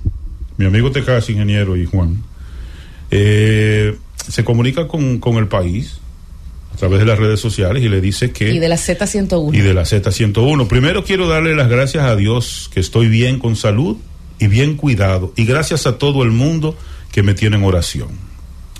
República Dominicana, gracias por su apoyo, los amo mucho, me siento tan feliz viendo que ustedes, eh, un apoyo full. El mismo día que salga de la cárcel, les quiero dar un regalito para el barrio de La Vega. Les voy a hacer un concierto gratis en cualquier sitio, disco en La Vega, con romo y de todo gratis. Gracias por su apoyo, se los devolveré. Los ¿Cuántos meses amo. fue que le echaron? Deberían aumentarle dos más. No, no, la- eso. no, el- Gracias, el, viernes. Fernando. A darle romo en el barrio. que. El- viernes que se va a Vámonos con conocer la esta medida de coerción. internacional. Gobierno de la tarde, saludos. Va a pagar con romo. eso. Mi amigo te Gobierno de la tarde, su nombre y desde dónde. Buena, buena, Luis Sabino de, de, de Bronx, New York. Cuéntenos, Bronx. Eh, mire, eh, en, en el- en el comentario que estaban haciendo de la academia de béisbol de Grandes Ligas, hasta donde yo conozco y creo no equivocarme, el 70% de la academia está en el municipio de Guerra. Y eso es difícil entrar. Están entre guerra. Incluso cuando comenzó la primera, que fue de Pedro, los que fue de los Dodgers eh, con allá. Pedro Martínez y eso y ese grupo de peloteros buenos le prohibieron ir a guerra porque ellos descubrieron que dentro de los vasos de jugo bebían cerveza y, y, y ron o sea que eh, allá por, por la política se presta a todo Gracias por su aporte desde Nueva York y esta también es internacional, No sé Gobierno de la aporte. Buenas tardes. Sí, ¿desde dónde? Le habla Víctor Reyes del sector de Nueva York. Cuéntenos, Nueva York. Oiga, yo tengo mucho tiempo viendo noticias, pero yo no sé si ese mosquito del dengue era un mosquito que cuando llegaban los, los barcos a los muelles, yo trabajaba en los muelles, había que fumigarlo para que no para no transportar una enfermedad que traía una epidemia, porque los mosquitos de antes no tenían epidemia. Lo escucho por la televisión. Gracias. La malaria era que- Gracias. Que, afectaba. Que fue Saludos, buenas. Adelante, ¿desde dónde? Sí, desde dónde. Oriental, el manager de la grada. Saludando primero a mi manager, Fernando Ramírez. Ah, ¿qué tal? Su- de lo bueno. A los fregadores. Después de esa historia ahí, sí, Fernando. Fu- Fundador de los fregadores Softball Club y del equipo de los Fernando. Sí. Tú que eres un tipo, un ducho, igual que todo el equipo de comunicación, si el presidente convoca de emergencia, ¿cómo que al final dice que el ligero descenso? ¿Pero, pero qué es esto? Una burla, un irrespeto. Pero por Dios. Vamos Estoy de acuerdo a contigo. Eso a veces, eso a veces el afán como de, de negar todo. Claro. De negar todo. Está descendiendo, todo está descendiendo. Uy, vamos a estar La- claros. Hay que enfrentar. La reunión es Eh, una- Yo celebro eso que hace el presidente, convocar Sí, de- pero- urgencia un a- momentito, por a, favor. un gabinete que ha demostrado ineficiencia en, muchas, en muchos aspectos. Esto de salud pública ya eh, de- deja mucho que desear. Yo celebro eso que hace el presidente. Pero no hay que estar justificando todo de que espérate que descendió, que bajó. descendiendo. ¿Y No, no, hombre, que descendió. ¿Su nombre y desde dónde? Cuéntenos. Buenas tardes. Me- voy a- yo le voy a preguntar al señor que de Herrera que estoy hablando. Yo le voy a preguntar a, a los jóvenes que están ahí, aparte del señor eh, Fernández, que se llama el señor Fernández. Que se llama- Fernando, el ingeniero, Juan El ingeniero. Fernández, exacto, que me gusta cómo él habla, porque él habla como eh, con la verdad, no escondiendo cosas. Ok. Sí. Yo digo una cosa, déjame que me exprese, por favor, porque a veces tú cierras y tú me No, no, no, aquí no le cerramos. Perdón, espérate. se expresa, yo quiero que claro tú, está. tú que estás ahí, no sé si tú eres bonito o sea, porque yo no tengo esos cosas de televisión. Quiero que vaya a un hospital y a todos los hospitales a ver cómo él tú dices que todo está bien y el gobierno y todo eso. Aquí los médicos, ni nadie está trabajando nadie. Aquí esto es un disparate. ¿De qué sector usted nos habla? Herrera, digo. De Herrera. Herrera. Bueno, Gracias, eh, la señora fue que cerró la llamada. Vámonos con esta desde el interior. Gobierno de la tarde, adelante. Sí, buenas tardes. Eddie Santana desde Barahona. Cuéntenos, Barahona. Sí, yo no quiero ofender, pero yo le pregunto al señor Fernando, ¿en qué universidad fue que le estudió? Yo estudié Mire, en la universidad. Sí, Esa sí porque la usted se a- quedó como cubito, señor. Déjame Buenas decir. tardes. Esa la vamos Yo a tumbar estudié- porque espérate, es un sí. irrespeto, ¿verdad? No, no, él me Aquí a la preguntó mesa y a los estudié, yo lo voy a compañeros. decir. No, no, está preguntando. Pues yo le digo dónde estudié, eso no es problema. Yo comencé estudiando en la UAS y después estudié en la Universidad del Su Caribe. nombre y desde dónde Soy nos abogado. habla. Buenas tardes. Sí, díganos. Eh, de aquí, satélite 2. Po- Hable un poquito más alto, por favor. Sí, no podemos ocultar la verdad, lamentablemente. Mire, yo estaba en una, una clínica en el kilómetro 17 en esos días con mi niño, llegando por una gripe que tenía. Pero yo vi una situación tan difícil en esa, en esa clínica que eso da pena, señores. No había una cama porque todos los niños la tenían ocupada con dengue. Sí. A una doctora que tenía una niña que tenía un dengue hemorrágico y estaba buscando en todas las clínicas y hospitales para que se la recibieran y no recibía respuesta de ningún lado que puede tener. Y yo lo único que le suggería a ella, dije, señora, a la niña, a la mamá, lleve Con su eso no llame al 911 de su casa, que esa gente automáticamente puede ser que le ayuden o ubiquen ese- ese cambio de Gracias por su llamada. Lamentablemente. Gracias por su aporte. Vámonos con esta. Gobierno de la tarde, adelante. Buenas tardes, bendiciones para todos. Amén. Lo único que yo quiero expresar, y no me corte, por favor, ¿Desde ¿por dónde qué nos los hablan teledeístas cuando llaman allá a la Z no dicen que han dejado de darle los empleos a los PRMistas? Porque ellos viven lagañando como los perros adelante. Esa tenemos que tumbarla Ay, por no. con el respeto. Esa señora con tiene que dejar de amplía, desahogarse, que no pobre. podemos. Y nos vamos con esta última, así que. ¿Desde cosa. dónde nos hablan? De Santiago. Cuéntenos, Santiago. ¿Quién es el moderador de la Z en la tarde? Como usted se va a dejar quitar el puesto de ese locutor, porque ese no es un periodista, es un locutor. La voy a dejar, sí. Siga Sí, diciendo, siga diciendo.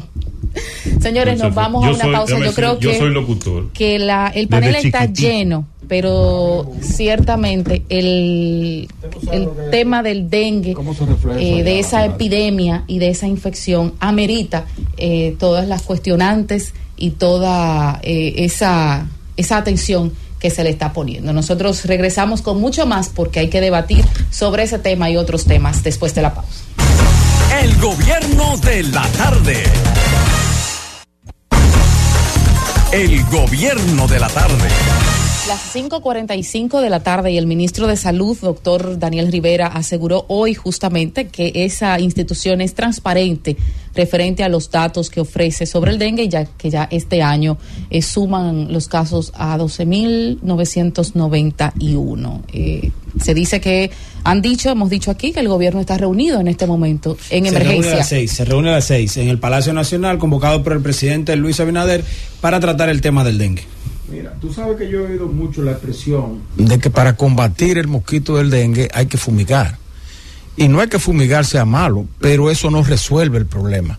porque lo que resuelve el problema es dónde se origina el, el- mosquito del dengue, que es en la humedad y en los en las aguas estancadas. Si usted no, no termina eso, no seca los recipientes que tienen agua y, y los tanques esas cosas, no hace nada con fumigar, porque usted, mira el mosquito, oye, el mosquito que transmite el dengue, cada vez que va a poner un huevo y lo hace diario, pone de 50 a 200 huevos Que la hembra. que la hembra y en poco tiempo eso se reproduce rápidamente. O sea que usted puede matar un millón de mosquitos fumigando hoy y ya mañana hay otro millón de mosquitos ahí mismo. Entonces lo que usted tiene que hacer es eh, eh, identificar los lugares húmedos. Ahora, ¿se ha manejado bien el tema, ingeniero? Eh, yo pienso que salud pública se ha descuidado en este, en este tema, porque yo recuerdo anteriormente que se hacían campañas, una vez se hizo una campaña modelo el país entero, que todo el mundo participó.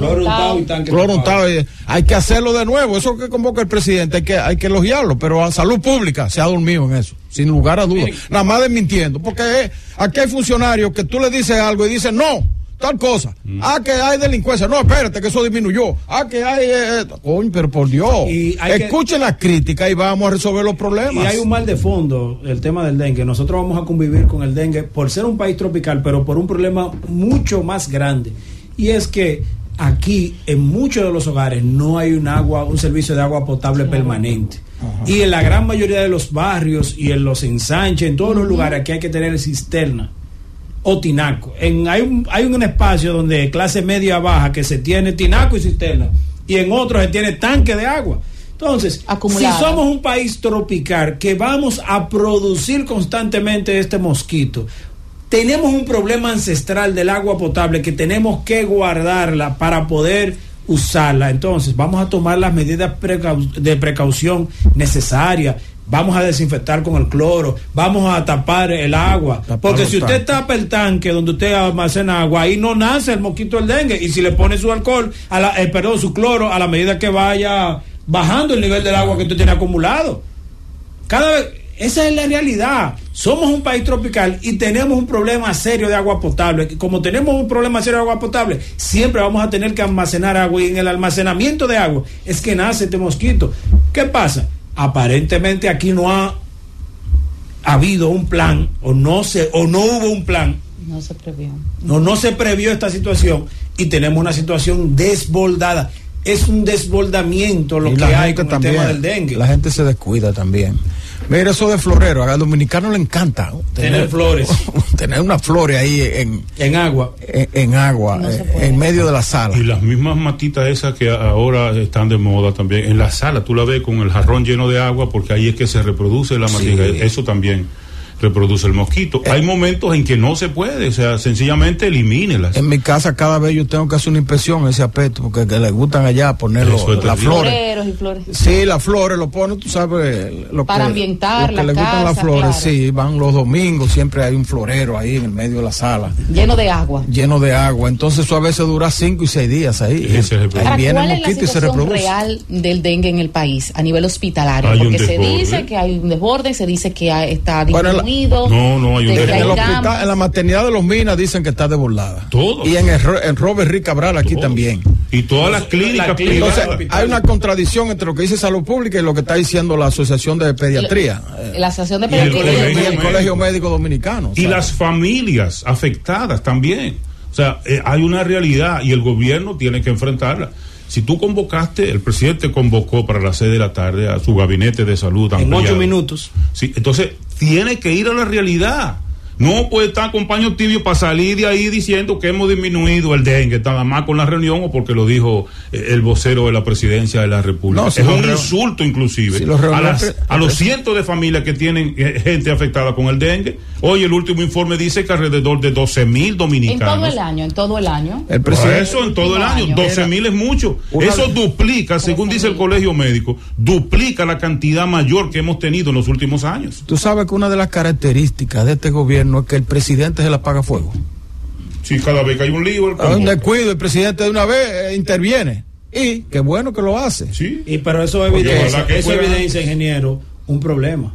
Es que los funcionarios son ineficientes. Hay el tema, el no tema dengue, el tema dengue como está ocurriendo, no debió llegar No. a una oficina de Al presidente, Palacio Nacional. al Palacio Nacional. ¿Con Eso es para que el Servicio? Nacional de Salud, para que el Ministerio de Salud Pública cree la campaña, trabaje con el Colegio Médico, trabaje con las organizaciones de especialidades médicas y lleguen a una solución, porque es que eso, eso es penoso. Y eso es otra cosa, Es la, penoso dualidad que hay entre el Servicio Nacional de Salud y el Ministerio de Salud Pública. Uno no sabe cuál es la barrera que distingue Eh, esos dos lo que pasa es que el regente, hay una es, es clara, ingeniero, y aquí le explico. A esto del dengue es salud pública. salud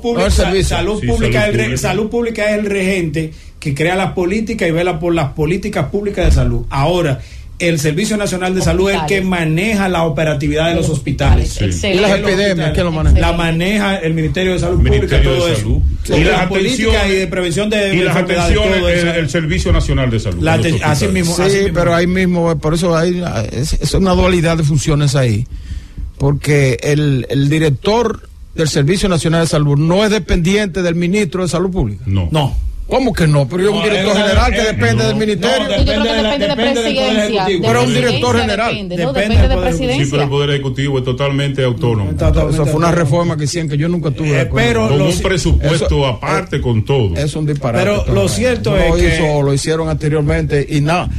A veces tú no sabes dónde, dónde comienza la función de uno y dónde la descentralización. El ingeniero. problema, el problema hay que afrontarlo y lo cierto es que la gente que nos escucha, por favor, tenga cuidado, tape su tanque, que usted acumula agua, échele cloro, tome la debida precaución porque hay un desbordamiento de la situación de salud en el sector público como en el sector privado por el caso del dengue. Y hay que decirlo, es penoso que esto esté ocurriendo porque el gobierno del presidente Luis Abinader y el gobierno primero del presidente Danilo Medina y el gobierno del presidente Luis Abinader dieron un buen manejo a la pandemia del COVID-19 que era algo desconocido y era algo mucho más letal que el dengue. Y cómo el dengue en esta situación se desborda eh, tanto. Y aquí hay que decirlo, manejamos excelente y fuimos reconocidos a nivel internacional por el manejo del COVID. Y con una cosa Sí, tan pero tuvimos sencilla más como el tiempo dengue. para, el, que para, es- para la que- COVID. No, no, Tuvimos no, no, para manejar. no, tiempo, no, todos los años no, tenemos una no, crisis de no, dengue. no, no, no. ¿Desde cuándo tenemos desde No, cuándo ¿cómo más tenemos esta situación del No, dengue? Hace no, dos meses. No, pero que lo el- sabíamos. El, dengue, Isis, el dengue es continuo y es general. Y es endémico. Y es, y es endémico. Ahora, el, el, el, Pero este desbordamiento se había visto. Esta, esta, Pero, por, eso mismo, eso evita, eso, evidencia que hay una falta de eh, una falta de acción para enfrentar el problema o algo peor, que no hubo planificación No. para enfrentar una situación como esta. A sabienda de que para esta fecha siempre Claro. pasa lo mismo con el dengue. Se reproduce el mosquito y los el mismo problemas. ministro el Salud año pasado. Pública dice que hay nueve muertos, ¿verdad? Se han registrado nueve muertos. Dijo dos más hoy. Dos más hoy. O sea, son once. Y Así entonces eh, el, el colegio médico y, la- y la, asocia- y la No, porque una cosa asociación son de... las muertes, las La muertes y otras son los que están infectados.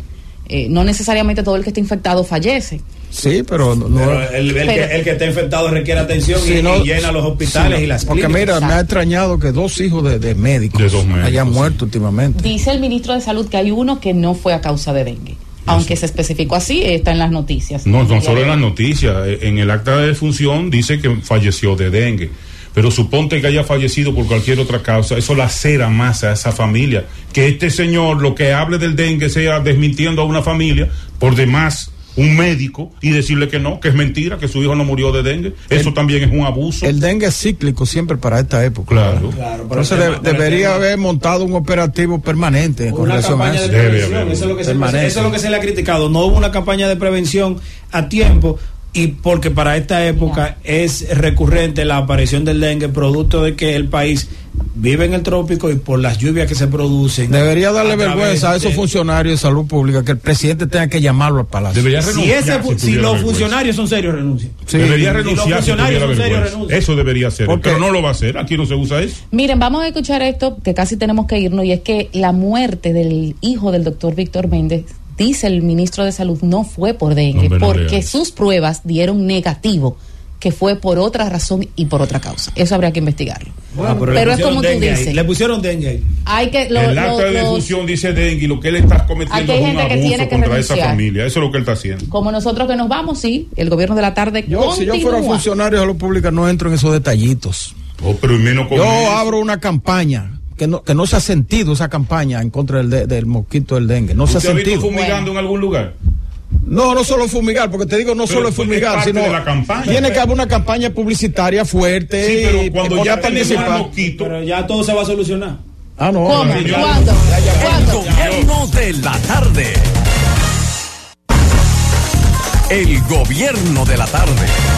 Las seis y dos minutos, seis y dos minutos en este gobierno de la tarde, en este día que contamos a 18 de octubre del año 2023. Saludos Tania María Charla y saludos a Julio Santana que está aquí con nosotros también hoy, como cada miércoles, ahora con una hora recortada a partir de las seis de la tarde. ¿Cómo están ustedes? Hola Esteban, hola don Julio y hola la audiencia, muy bien.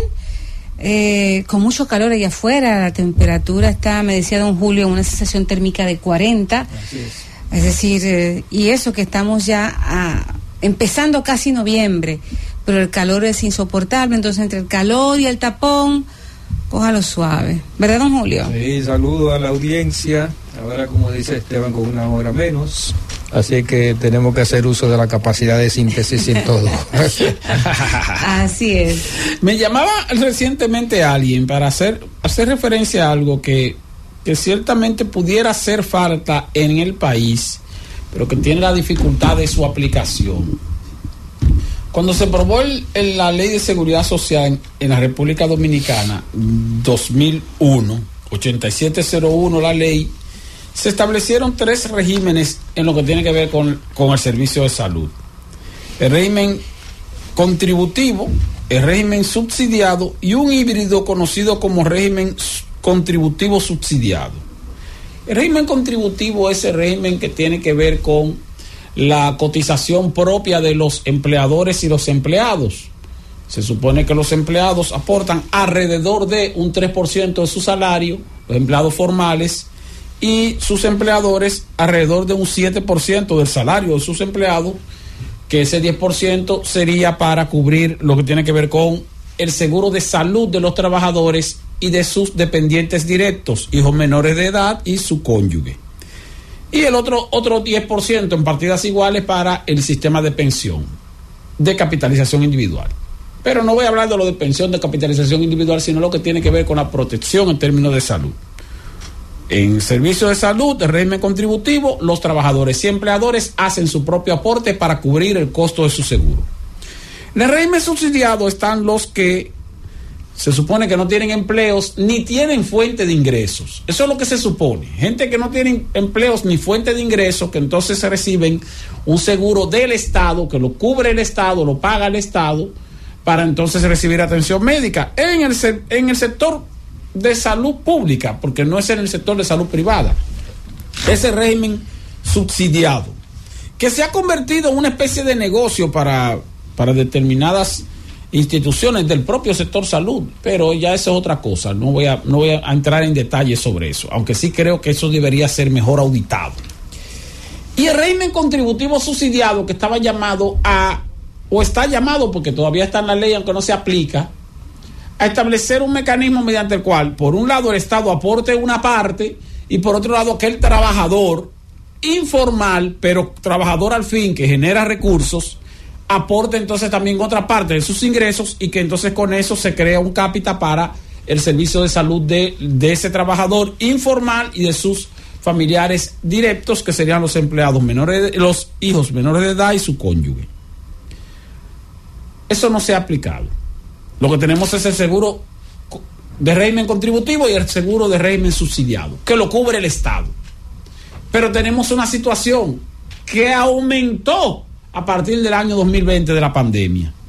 Y es que la informalidad laboral, aunque el ministro de, Salud, de- de- del Ministerio de Trabajo publicó recientemente un informe diciendo que la informalidad había reducido, eso no es cierto, ¿eh?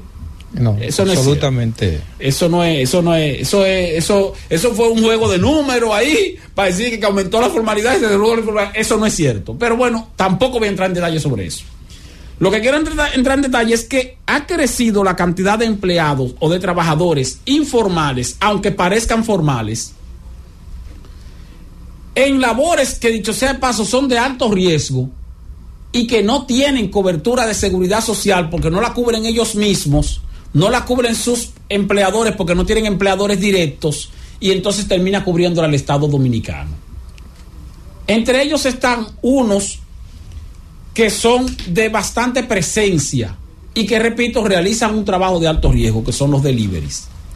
Los deliveries operan aquí, señores, por plataforma. Los que operan por plataforma. Y están los deliveries de los colmados y la cosa, que esos son independientes y que entonces, bueno, están ahí trabajando, el colmado lo manda y cosas, pero no son empleados del colmado. Sino que, bueno, con lo que pican, entonces con eso resuelven. Y los delivery que operan por otra plataforma, estas plataformas que se conocen, que son incluso internacionales, que se inscriben en esa plataforma, entonces tienen la, facilidad de ofrecer un servicio con cierta, vamos a decir, con cierta regulación, pero sin protección social. Uber se puede también incluir ahí. Sí, Uber, Uber es parte de eso, pero no, no tienen protección social. O sea, esos trabajadores, esos trabajadores no tienen seguridad social y su seguridad social la cubre el Estado si es que están en el régimen subsidiado o la tienen que cubrir ellos si es que, bueno, van a una clínica y pagan su, su- su propio dinero. Entonces, ahora que hay mayor actividad laboral que parece formal pero que es totalmente informal y que al mismo tiempo es de alto riesgo porque esos muchachos andan en, motores dando vueltas, llevando a toda velocidad, llevando y trayendo eh, eh, productos. Entonces es cuando más se requiere el diseño de una especie de seguro de régimen contributivo subsidiado a, a los fines de que el Estado no lleve toda la carga y de que esos mismos trabajadores puedan hacer un aporte que les daría también mayor conciencia sobre la importancia de cuidarse, porque estarían pagando por... ¿Usted refiere lo que al, reforzamiento de la tercera opción, del híbrido? Que de la tercera opción, que es el híbrido, que nunca se aplicó, que ya tenemos 22 años con esa ley. Y eso les daría a ellos, ¿verdad? Una protección para su vejez, saber que pueden acceder a una pensión si se, esta- fuera mínima. si se establece un aporte de- si se establece un aporte para esos fines también, porque tendría que establecerse un aporte para esos fines. O sea, por eso yo dije, no me voy a concentrar en las partes que tienen que ver con las pensiones, porque ya es otra cosa. Pero lo que tiene que ver con el servicio de salud, señores, ahí tenemos una situación. ¿Tú sabes qué sería y ese muchacho cada vez que sufre un accidente es para un hospital público. Claro. El costo lo cubre el Estado. De, de hecho, se estaban quejando los directores de hospitales traumatológicos porque el presupuesto se le dispara en atención en accidentes de motoristas, que es lo que más tenemos aquí, accidentes y por manejo temerario de los señores motoristas, motociclistas, como les quieras llamar. No, y automovilistas también. Eh, No, pero en, en, en cuanto a atención, los directores de hospitales, por ejemplo, del Darío Contreras, Ah, bueno, han bueno. hablado, sí, y el, el del Ney Arias han conversado con la prensa expresando su preocupación porque el presupuesto se les va en atención en lesionados en accidentes de tráfico, quienes son mayormente conductores de motocicletas. En este Sí, momento porque no recuerdo el presupuesto que- exacto. Se estima que alrededor sí. del 70% de los accidentes de tránsito que hay en la República Dominicana involucra a motoristas. Ujú. Alrededor del 70, 75% en ocasiones involucra a motoristas. Entonces, como involucra a motoristas, tú tienes entonces un alta un alto nivel de, de, de afección en la salud por medio de accidentes de tránsito de los motociclistas. Y esos muchachos, digo muchachos porque la mayoría son jóvenes, pero entonces trabajan, es un trabajo de alto riesgo, no tienen seguro de riesgo laboral, no tienen seguro médico de ningún régimen contributivo y como no tienen ningún tipo de seguro en ese sentido, lo que tienen es el seguro SENASA subsidiado, que es la atención médica en los centros médicos del Estado y que cubre el Estado. Seba, tú sabes que es una buena oportunidad de, de trabajo periodístico entrevistar a dueños de colmados, por ejemplo, aquí en la Asociación de Dueños de Colmados, de comerciantes. eh, ¿Le dan ellos seguros a sus deliveries? ¿Sí, ¿Cómo lo protegen de un accidente? Porque también es otra cosa. Si yo soy delivery de un colmado y me pasa un accidente, se supone que yo estoy trabajando, es No, un no accidente laboral. No, tienen seguro. No, No tienen absolutamente seguro no. porque no son empleados formales. Ahora- si hay un colmado que tiene a esos, a esos jóvenes cotizando como empleados formales, entonces cuestión puede- del dueño. que tengan seguro. Pero Bueno. eso no. Por eso te, te por aseguro- eso te digo, habría que ver con la Asociación de Comerciantes Es que y Colmaderos, bueno, sí, a ver qué... bueno, los, colmaderos, es- los, colmaderos tal, los colmaderos tal vez te digan que sí, pero tal vez eso, eso es simplemente un decir. La verdad es que no tienen seguro. El tema que plantea, el tema que plantea Esteban a mí me parece interesantísimo y a la vez complicado. Eh, ¿Cómo, eh, bueno, eh, cómo establecer, cómo aplicar la ley? Porque Es se trata de una ley que tiene, sí. que, que, eh, tiene una disposición de hace 22 años. Eh, ¿Cómo aplicar la ley? ¿Por qué no se aplica la ley? Bueno, donde el Estado haga una contribución y la otra parte, la parte privada, haga la otra. En el caso este específico de los delivery de muchos eh, establecimientos comerciales que andan por ahí jugándose la vida a toda a toda hora, ¿eh?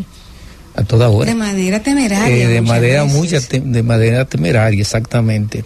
¿Cómo obligar, por ejemplo, a una transnacional como Uber, porque es una empresa transnacional, que haga una contribución juntamente con el Estado para favorecer a estos empleados? Como, por ejemplo, eh, muchos establecimientos de comida que tienen sus empleados fijos y que eh, probablemente la mayoría paga una contribución para fines de seguridad social. Eh, ¿Cómo se le obliga que a estos externos, vamos a llamarle así, a los delivery, a los delivery, se le pague, eh, paguen una contribución adicional? Es un tema bien complicado. Eh, eh, yo digo que es un tema tan complicado como el, el tema este de elevación fiscal. De hecho, el, régimen contributivo subsidiado no se ha aplicado por eso, porque es difícil de aplicar. Ahora, algo tendrá que hacer en algún momento el Estado para ver que... ¿Por qué? Por- y lo digo por la, por la siguiente razón, es porque eso ha aumentado. O sea, eso en vez de Sí, reducirse, lo que ha aumentado, la cantidad de personas que se ha dedicado a realizar trabajos en la informalidad y, y a ofrecer un servicio que ciertamente demanda la población. Ahora, está la otra parte también, que ya tiene que ver incluso con empleados formales, el llamado trabajo remoto o a distancia. Muchas empresas incluso decidieron mandar a, su- a una parte de sus empleados a trabajar a, a- a remoto, pero resulta que el que trabaja remoto automáticamente, automáticamente pierde en gran medida el derecho los de seguro de riesgo Y, laboral. lo- y los beneficios todos. ¿Por qué el seguro de riesgo laboral lo pierde? Porque ¿cómo, cómo una empresa demuestra que un empleado sufrió un accidente laboral si estaba en su casa? Ah, bueno, no, es que el, el- trabajador remoto, sí, pero el problema es que la ley no lo establece. Y nuestro código de trabajo no habla de trabajo remoto, nuestra ley de seguridad social tampoco habla de trabajo remoto, y nuestro Ministerio de Trabajo, que emitió una resolución ahí, eso, eso no tiene ningún tipo de validez en cuanto a lo, a, lo, a lo que tiene que ver con la ley como tal. ¿Por qué? Porque no está establecido por ley. Pero el tema también eh, hay que atribuírselo no solamente a la complejidad del tema, como tú dices, Esteban, sino a la falta de autoridad. O sea, el Estado, mm, todo Estado organizado tiene unas reglas de juego que hay que cumplir. En otros países no es verdad que va a haber ese tipo de, de, de actitud de no pagar, de no hacer una contribución a una persona que te sirve como empleado. O sea, simplemente eso, eso, eso es inadmisible en países con cierto desarrollo y cierta organización social. Entonces, aquí hay un tema de autoridad también. Francis. El gobierno de la tarde. El gobierno de la tarde. Son las 6:18 minutos, 6:18 minutos en este gobierno de la tarde. Adelante, don Julio Santana. Sí, eh, bueno, en este país, no sé quién decía aquí en la Z, que en este país se le da mucha importancia a, la, a las cosas que no tienen importancia, valga la redundancia. Y, se pa- y pasan desapercibidos hechos, acontecimientos internacionales que no tienen, eh, no revisten el mayor interés para la mayoría de los dominicanos. Por ejemplo, el apresamiento de Tecache, así se llama, ¿verdad? Tecache. Ah, sí, hay un individuo ahí que le dicen Tecachi. Bueno, ese individuo fue apresado porque dio una golpiza a un productor musical eh, con la ayuda de otros cinco, según el reportaje periodístico. Y eso eh, está en todas las redes, en los periódicos escritos principales y también en los periódicos digitales. Sin embargo, en el Medio Oriente está ocurriendo un desastre que la mayoría de los dominicanos desconocen ni, hablar de las causas de, ese, de, esa catástrofe que está ocurriendo ahí en el conflicto entre palestino eh, eh, Mm, ahí ya van miles de muertos una destrucción masiva de edificios residenciales. Bueno ayer eh, fue destruido un hospital que las autoridades palestinas atribuyen ese misil que destruyó ese hospital a, a los grupos radicales palestinos, a Hamas o a la eh, a, la, a los palestinos radicales de, de, de Al-Fatah y los demás. Eh, Israel ofreció pruebas de que fue un misil que perdió el rumbo de esta gente y cayó en el hospital y se cuentan por cientos los muertos y los y más de dos mil heridos, 800 muertos a esta hora contados, eh, sacados de los escombros. Eh, el presidente de los Estados Unidos eh, acaba de recién acaba de pronunciar un discurso que se encuentra de visita en Israel en Tel Aviv, donde eh, asegura su apoyo, donde reitera su apoyo incondicional al régimen hebreo. Eh, siempre ha sido un aliado formidable de Israel, en tanto que este es un guardián también formidable de los intereses de los Estados Unidos en la región. Hay protestas en todo el mundo árabe eh, que aquí pasan desapercibidas, cientos de miles de ciudadanos de los países árabes, incluyendo también a algunos países europeos, se han levantado eh, exigiendo el cese de las hostilidades y sobre todo la masacre de civiles que tiene lugar en ese, eh, yo digo que eso es como una especie de campo de concentración que es la franja de Gaza. Eso es como una especie de campo de concentración, un lugar de hacinamiento, un lugar de pobreza, de precariedades indecibles, donde tienen esa gente ahí eh, decenas de años eh, ante la indiferencia de la comunidad internacional. O sea, el problema palestino eh, debió ser resuelto hace durante 70 años, siete décadas, más de siete décadas, porque hay resoluciones de las Naciones Unidas que eh, reconocen el Estado palestino, un Estado organizado palestino, juntamente con el Estado de Israel. Pero eso no ha sucedido. Todas las resoluciones han sido ignoradas, sobre todo por el propio Israel, eh, que las ha rechazado todas y eh, pone en evidencia también la escasa eh, autoridad de las Naciones Unidas, no solamente en relación con este problema, sino también con el problema de Ucrania.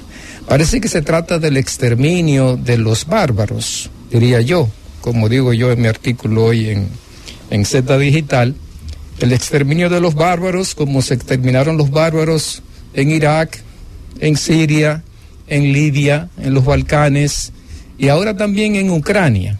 Eh, los bárbaros eh, representados por los, eh, digamos, remanentes soviéticos, que son los rusos, también se trata del exterminio de los bárbaros rusos. La comunidad eh, pensante, responsable del mundo, eh, debe exigir un cese de, esta, de las hostilidades en esa zona, porque realmente es conmovedor, es catastrófico lo que está sucediendo allí. No, la verdad es que y no, como quiera que sea a nivel, por ejemplo, mediático, no se le ha dejado de prestar atención a, a- a esta situación que, que en determinado momento se tornaba recurrente, aunque no tan cruento como, como, como, como lo vemos en este momento. O sea, una situación de diferencias entre Israel y Palestina, que como usted dice es histórica, enfrentamientos cada cierto tiempo, pero ahora, ahora parece que la situación es un, un asunto de tierra arrasada en cuanto a al hecho Sí, de que se exterminio trata de- total. sí, se, se trata de, de actitudes de exterminio total. Vamos a ver cómo sigue eso y qué tipo de efecto tendrá en el ámbito mundial y luego también hasta en, lo que tiene que ver con República Dominicana, ya no de manera directa, pero sí de manera indirecta con relación a eh, el hecho de que cuando hay conflictos internacionales eh, de esa magnitud, pues algunos commodities tienden a aumentar de precios. A veces no por el hecho de que incidan directamente en cuanto a lo que tiene que ver con la producción, sino por la las expectativas que se forman generalmente en los mercados, No, y se en han los hecho- mercados se de han- valores cuando hay situaciones de, Eh, de Bloomberg, conflicto. Bloomberg estima que, por ejemplo, una intervención en ese conflicto de Irán eh, elevaría los precios del crudo a 150 dólares el barril. Sí, entonces, tendría un- entre otras. El gobierno de la tarde. Son las 6 y 30 minutos en este gobierno de la tarde. Tomamos algunas llamadas: 809-732-0101, 809-200-0101 y 855-221-0101. Las expectativas en torno a la reunión que ha convocado el presidente Luis Abinader a las 6 de la tarde ya debe estar en curso o por iniciarse al gabinete, bueno, aparte de su gabinete, no voy a decir que el gabinete de salud, porque hay de otros, eh, otros funcionarios que han sido convocados para tratar el tema del dengue y ver cómo detienen este brote que se ha extendido y está provocando muertes. Gobierno de la tarde, buenas, adelante, diga usted, hable. Sí, buenas, ta- buenas tardes. Sí, habla un poco más Eh, alto, que no se oye. Perdón. Sí, hable ahora, diga.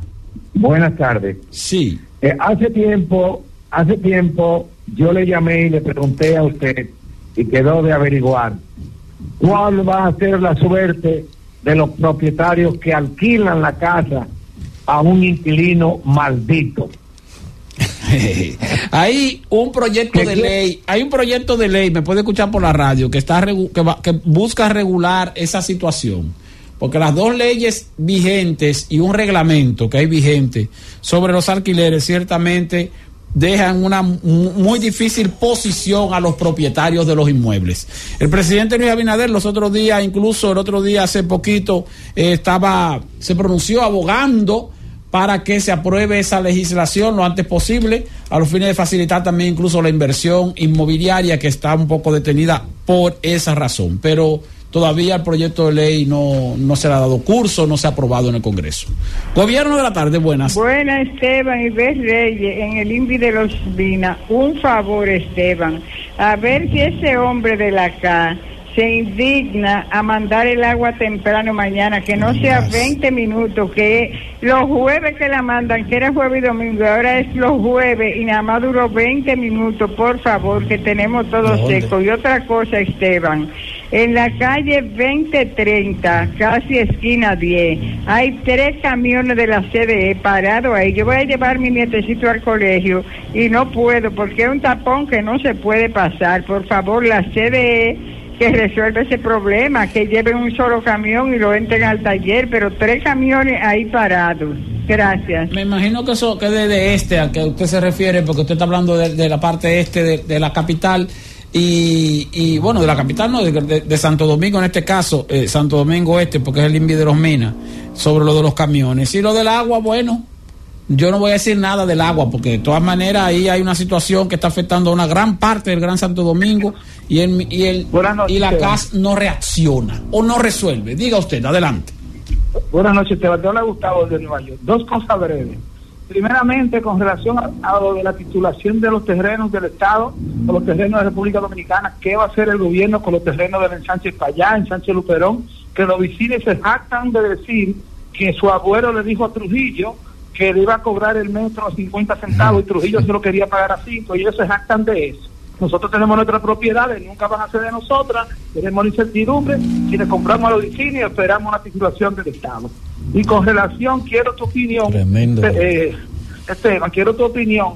¿Qué tú opinas en que si la República Dominicana debe desbaratar el dique que se construye sobre el río? Porque si Israel desbarató una, una, enriqueci- una bomba de enriquecimiento nuclear a Irak, siendo eh, en ocho aviones invadir territorio, porque para protegerse. Entonces la República Dominicana, ¿cómo protege ese río de que los haitianos no se lo coman a la hora que esté el dique? Porque los tres kilómetros que quedan de arena, los haitianos lo van a cargar para su casa en la tica a la tica. Y entonces Ahí está su aporte, ya, ya está bueno, ya. Está bueno. eh, eh, eh, Es una llamada de España. Sobre eso que usted dice del asunto del canal y del río, no tengo ningún tipo de opinión.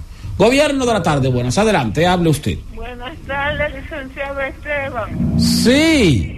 Estoy llamando a ver si usted me ayuda en eso. Mire, Esteban, desde el 1919 yo fui a CONAPE y me inscribí.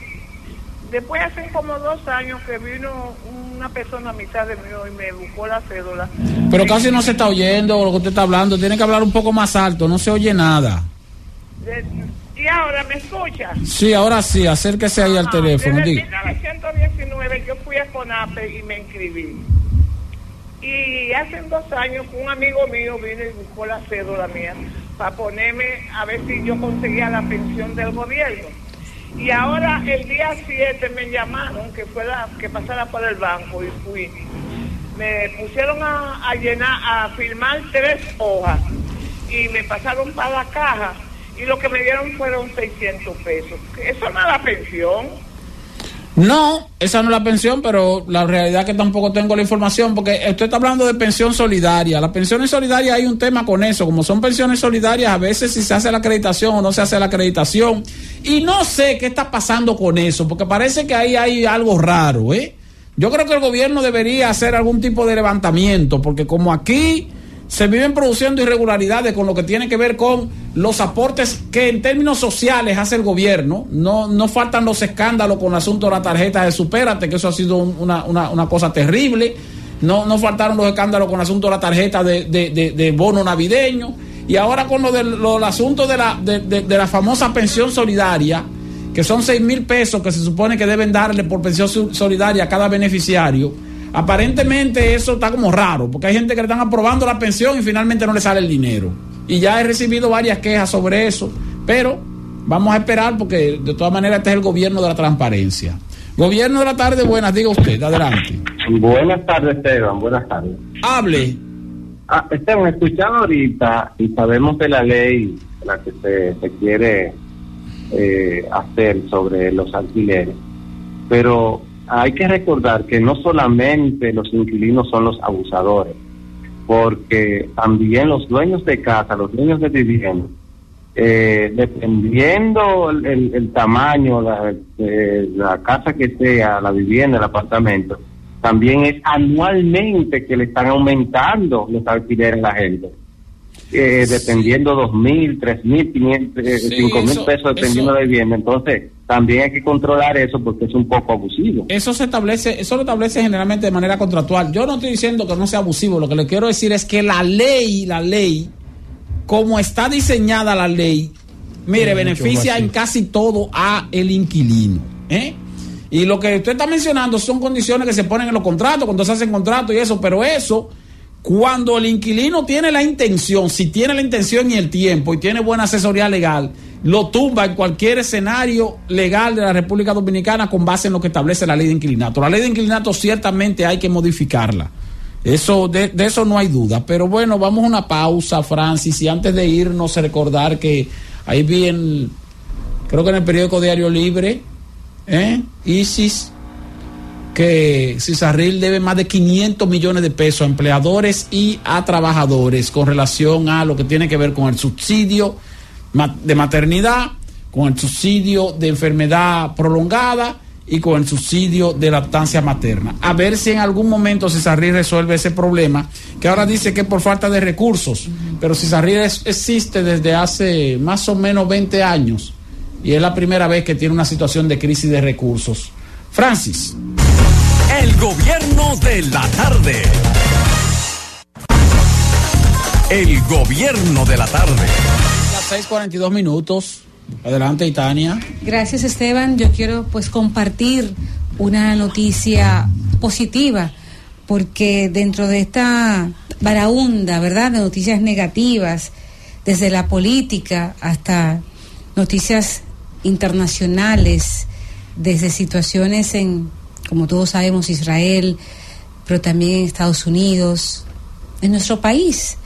Siempre es bueno buscar un escape y hablar de cosas que, que también es importante que la sociedad sepa que hay algunas cosas que están funcionando, como es el caso de Infotep. Cuando hablamos de Infotep nos viene a la cabeza una institución de educación exitosa que ha logrado mantenerse desde 1980. Gobiernos van, gobiernos vienen y el Infotep se mantiene ahí. Alguien decía aquí el otro día, no sé si eras tú Esteban, que un joven que va en, el barrio con una camiseta de Infotep, nadie le pone la mano. Esa, esa camiseta es un resguardo. Porque el Infotep, señores, se ha destacado en estos 43 años que lo cumplió recientemente, el 16 de octubre, se ha destacado por la calidad de su formación y de lograr poner de acuerdo al empresariado y al Estado. Un Estado que a través de una institución descentralizada forma esos técnicos que necesita la empresa privada.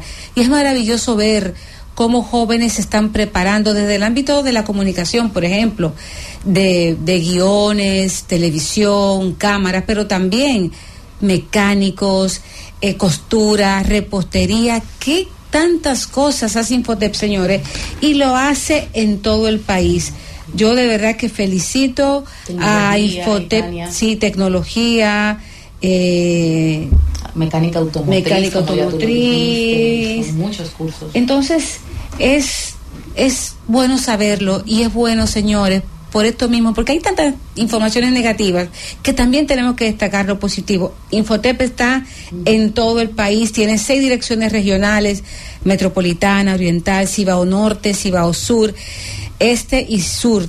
Es importante que como sociedad los reconozcamos y que los gobiernos, quien llegue ahí, siga apoyando Infotep y los empresarios también, porque muchos jóvenes encuentran su pase a tener ¿verdad? Acceso, acceso a una vida mejor a través de su preparación y formación en Infotep. Igualmente, muchos profesionales que nos dedicamos a la educación han pasado por un curso de formador de formadores en Infotep. Así que felicidades, un abrazo y sobre todo destaco el hecho de que esa institución también se ha mantenido fuera, al margen de la política quienes han ido ahí han respetado, han sido sabios y han respetado el, el, el ámbito académico de Infotep. Y eso es importante. Y tenemos que seguirlo cuidando como sociedad. Que nuestros hijos, sobrinos, nietos sigan asistiendo a Infotep y sigan encontrando una manera digna de ganarse la vida a través de los cursos que nos da Infotep. Felicidades, Infotep. Ahora, eso funciona no tanto de que porque algo, la gestión del Estado, qué sé yo qué. No, porque hay un empresariado Eso que funciona monitorea porque también. eso lo sostiene el sector privado, ¿eh? Eso lo sostiene el sector Pero privado. el, el Estado también le da un presupuesto, el Esteban. el, se sostiene del aporte de un 1% del salario de los trabajadores que hacen los empleadores a esa institución. Como una institución que tiene una alta incidencia del sector privado y del seguimiento del sector privado, el nombramiento incluso del director tiene que ver con, con la presentación previa de una terna del consejo que integran también un consejo mixto que integran funcionarios del gobierno en el, del ámbito educativo y, y la y la y representantes del sector privado. Si no fuera así, posiblemente tal vez no fuera una institución modelo co- co- como lo es, que efectivamente sí lo es. El, el Infotec es una institución maravillosa de educación, de formación técnica para, para los, los, los jóvenes, principalmente los jóvenes, porque También hay adultos, sí. Y, y, y, y el hecho de que de que de que se trata de una de una institución que ofrece que ofrece cursos gratuitos eso es gratuito o sea eso lo, lo único que tiene que pagar el joven que, que estudia en Infote son 600 pesos para el- precisamente para el tichero amarillo, tichero que, amarillo, que sí. tiene que pagarlo Que es su salvavidas. sí Lo cual, no, lo cual no significa, Esteban, que en otras instituciones del Estado eh, no puedan funcionar como modelo. No, realmente, no, claro, realmente lo que puede, eh, lo que está en juego es la continuidad política del Estado en esa institución, que en esas instituciones que cada cada incumbente cuando es nombrado va con su librito, desbarata todo lo que él hizo, hizo el otro, no le da continuidad a, las- a los programas buenos, a las iniciativas buenas. Y eh, en este caso, en el caso del Infotec, que yo lo conozco al, al instituto, eh, realmente es una institución modelo y quizás gravita de forma decisiva la participación del sector privado en ella, como tú dices. Yo estoy totalmente de acuerdo. Sí, y, y, y, y- y qué bueno que existe, qué bueno que existe. Hay otras instituciones también que tienen menos visibilidad y que también tienen una importancia extraordinaria. El caso, por ejemplo, del IIBI, el Instituto Ah, de, de Innovación de Biotecnología e Industria, Biotecnología e que antes se llamaba Indotec. Bueno, Indotec Sí, se llamaba antes. sí. ese fue. El, el, el IBI, que también es una institución, eh, una institución modelo, como hay pocas incluso a nivel regional, y sin embargo, a veces uno, uno ve poca, poca visi- visibilidad de parte de, de, la, de, la, de la propia población en torno a ese tipo de, de instituciones, que son instituciones del Estado. Técnicas y técnicas. Sí, tienen una participación importante del sector privado que le da seguimiento y, y, que, y, que, y que operan ciertamente al margen de, de las situaciones de En el caso del IBI es, eh, el- yo creo que la única institución que aglutina eh, análisis y pruebas de laboratorios, un conjunto de pruebas y análisis de laboratorio acreditados, o sea, reconocidos en la competencia técnica de esos laboratorios a nivel internacional. Sí. Sin embargo, eso no se sabe, como tú dices, tienen poca visibilidad este, este tipo de instituciones técnicas. Ocurre también lo mismo con el Indocal, el Instituto Dominicano de la Calidad. Otra institución que es, la- que es de, de- de elevadísima importancia, que también tiene poca visibilidad y que debería ser, esa sí debería ser autónoma y descentralizada y no una dependencia tan directa del Ministerio de Agricultura. Y me refiero al la, LABACEN o laboratorio, LABECEN, Laboratorio LABECEN. Veterinario Central. Ese laboratorio que, que está al servicio del sector pecuario nacional y cuando uno lo oye mencionar, dicen que el laboratorio veterinario central, la gente piensa en gatos y, en perritos y gatitos. Y no, no, no es así. Estamos hablando del sector pecuario que representa el 40% del, del sector agropecuario en sentido general en cuanto a su aporte eh, eh, interno bruto. Y el sector pecuario tiene que ver con toda la producción animal eh, eh, de, de la República Dominicana. Y Digo, estamos no, hablando de la no, al PI agricultura, nacional, sino al PI agrícola, ¿sí? Sí, el PI agrícola, claro, el PI, el PI, el de, de- de- la, de- del sector agropecuario. Entonces, entonces ese laboratorio también, como que uno lo visibiliza poco, yo siempre he abogado porque tenga autonomía, porque depende de, la- de lo que le asigna, no de lo que le asigna al gobierno en el presupuesto, sino de lo que le asigna agricultura de su presupuesto. Cuando eso debería tener una asignación directa y tal vez una mayor autonomía por la importancia que reviste. Vamos a seguir tomando algunas llamadas. 809-732-0101, 809-200-0101 y 855-221-0101. Y el seguimiento a lo que va a decir el presidente Luis Abinadero, que va a anunciar luego Que que, termine no ha- esta reunión que todavía no no, se ha iniciado. Sí, se va, a to- se, va a tomar, se va a tomar su Están, tiempo. están, exacto, están dos instituciones ahora mismo tomando decisiones, Esteban. ¿Qué te parece? Bueno, importante. 12 decisiones, 12 Eh, eh, instituciones. Es penoso que hayamos tenido que esperar do- más de 12 mil casos y más de 8 muertos para que se comenzara a pensar en la importancia de buscar soluciones a, a la epidemia del dengue que tenemos. En esto, en el siglo XXI, cuando el dengue es una, una enfermedad endémica que se debió hace mucho ya de haber sido controlada. Pero ya se le va a resolver eso ya, presidente. sí, ya el presidente va a salvar eso. tú, hoy sí. Gobierno de la tarde, buenas, diga usted, adelante, hable. Buenas noches, Esteban. Sí. Yo quiero saber, una persona que trabaja tanto en el sector público y privado de forma concomitante, cotiza en ambos regímenes, al final de su vida productiva tendrá dos pensio- pensiones, como ejemplo los médicos o la enfermera.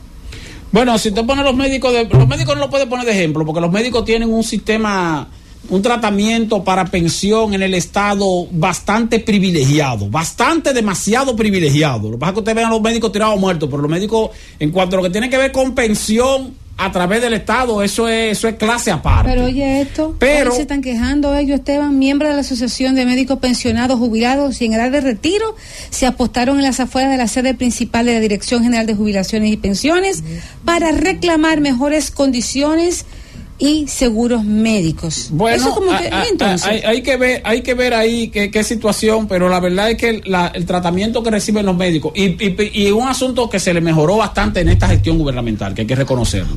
En esta gestión gubernamental hicieron reconocimientos hasta cierto punto excesivos a los médicos. El dengue. El asunto es, el asunto es lo siguiente. El asunto es lo siguiente. Si usted trabaja para el sector público y para el sector privado, y el sector, en el sector público usted está dentro del nuevo sistema, o- es decir, que usted entró después que se inició el nuevo sistema, usted está cotizando a, través de una AFP de manera normal, como está, como, como estaría cotizando también a través del sector privado. A menos que trabaje en una institución del Estado que tenga un régimen de pensión aparte o descentralizado. Si es eh, una institución del Estado centralizada normal, usted está cotizando normal a una AFP y las dos cotizaciones se juntan y usted lo que está acumulando un mayor, una mayor cantidad de recursos para cuando vaya a pensionarse, pero no va a tener un tratamiento, un tratamiento diferenciado. Esa, esa, esa es la realidad. Gobierno de la tarde, buenas, adelante, hable. Sí. Sí, hable.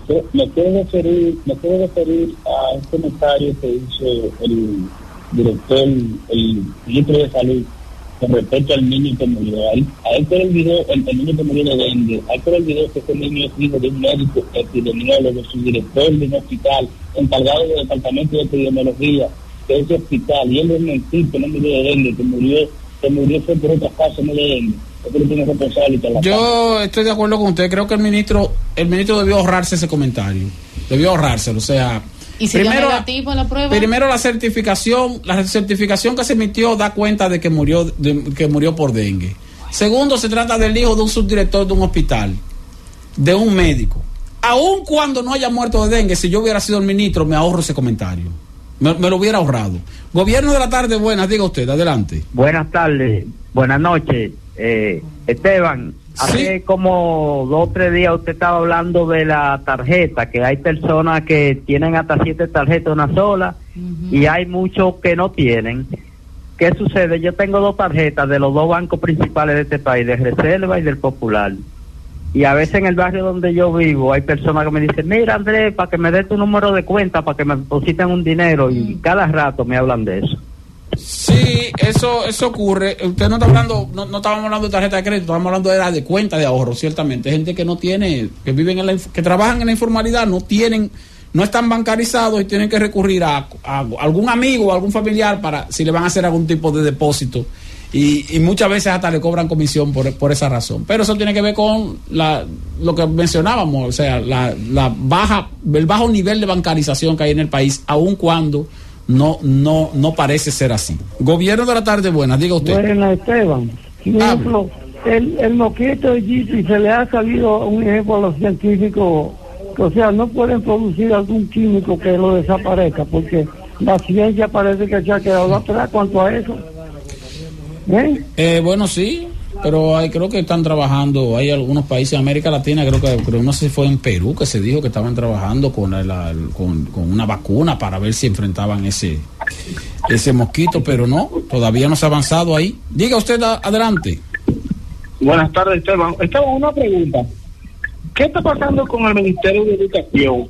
Hay una escuela en Los Minas, eh, específicamente en la San Vicente de Paúl, que tiene un tramo para escuela que tiene años detenido y eso no lo, no lo han terminado y una escuela grande que necesita que se termine para que los niños puedan eh, ingresar. ¿Qué está pasando con eso? Eh, ¿En qué sector es eso?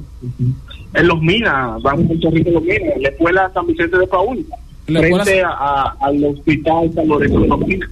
Bueno, ahí, ahí está su inquietud y su llamado, a ver si el Ministerio de Educación resuelve eso. Gobierno de la tarde, diga usted, adelante, hable. Sí, buenas tardes, mi querido amigo. Hipólito Estrella, el ex director de pensiones del IDICS. Un pequeño Sí. aporte. Ayer, Esteban querido, usted dijo que cualquiera de los que eh, afiliados podían ir al Seguro Social y no es así, ya eso no existe. Todos los documentos relativos a los afiliados y todos están en el Archivo General de la Nación. Cualquier interesado debe de ir al Archivo General de la Nación y solicitar cualquier documentación relativa al Seguro Social. Porque ya no existen, todos los documentos fueron enviados al Archivo General de la Nación. Sí, pero yo no, yo, yo no dije que tenían que ir al IDCS. Le aclaro que no mencioné el IDCS porque ciertamente el IDCS no existe. Lo que, había- lo que había dicho es que tenía entendido que los reportes de cotización del IDE, que estaban en el IDCS habían sido transferidos a la Dirección General de Pensiones y Jubilaciones, no los archivos del, del IDCS como tal. Si están ahora en el Archivo General de la Nación, bueno, pues muy buena su aclaración. Ahora, si tiene el Archivo General de la Nación, hay también lo que tiene que ver con los récords de cada uno de los trabajadores que trabajaron y que cotizaban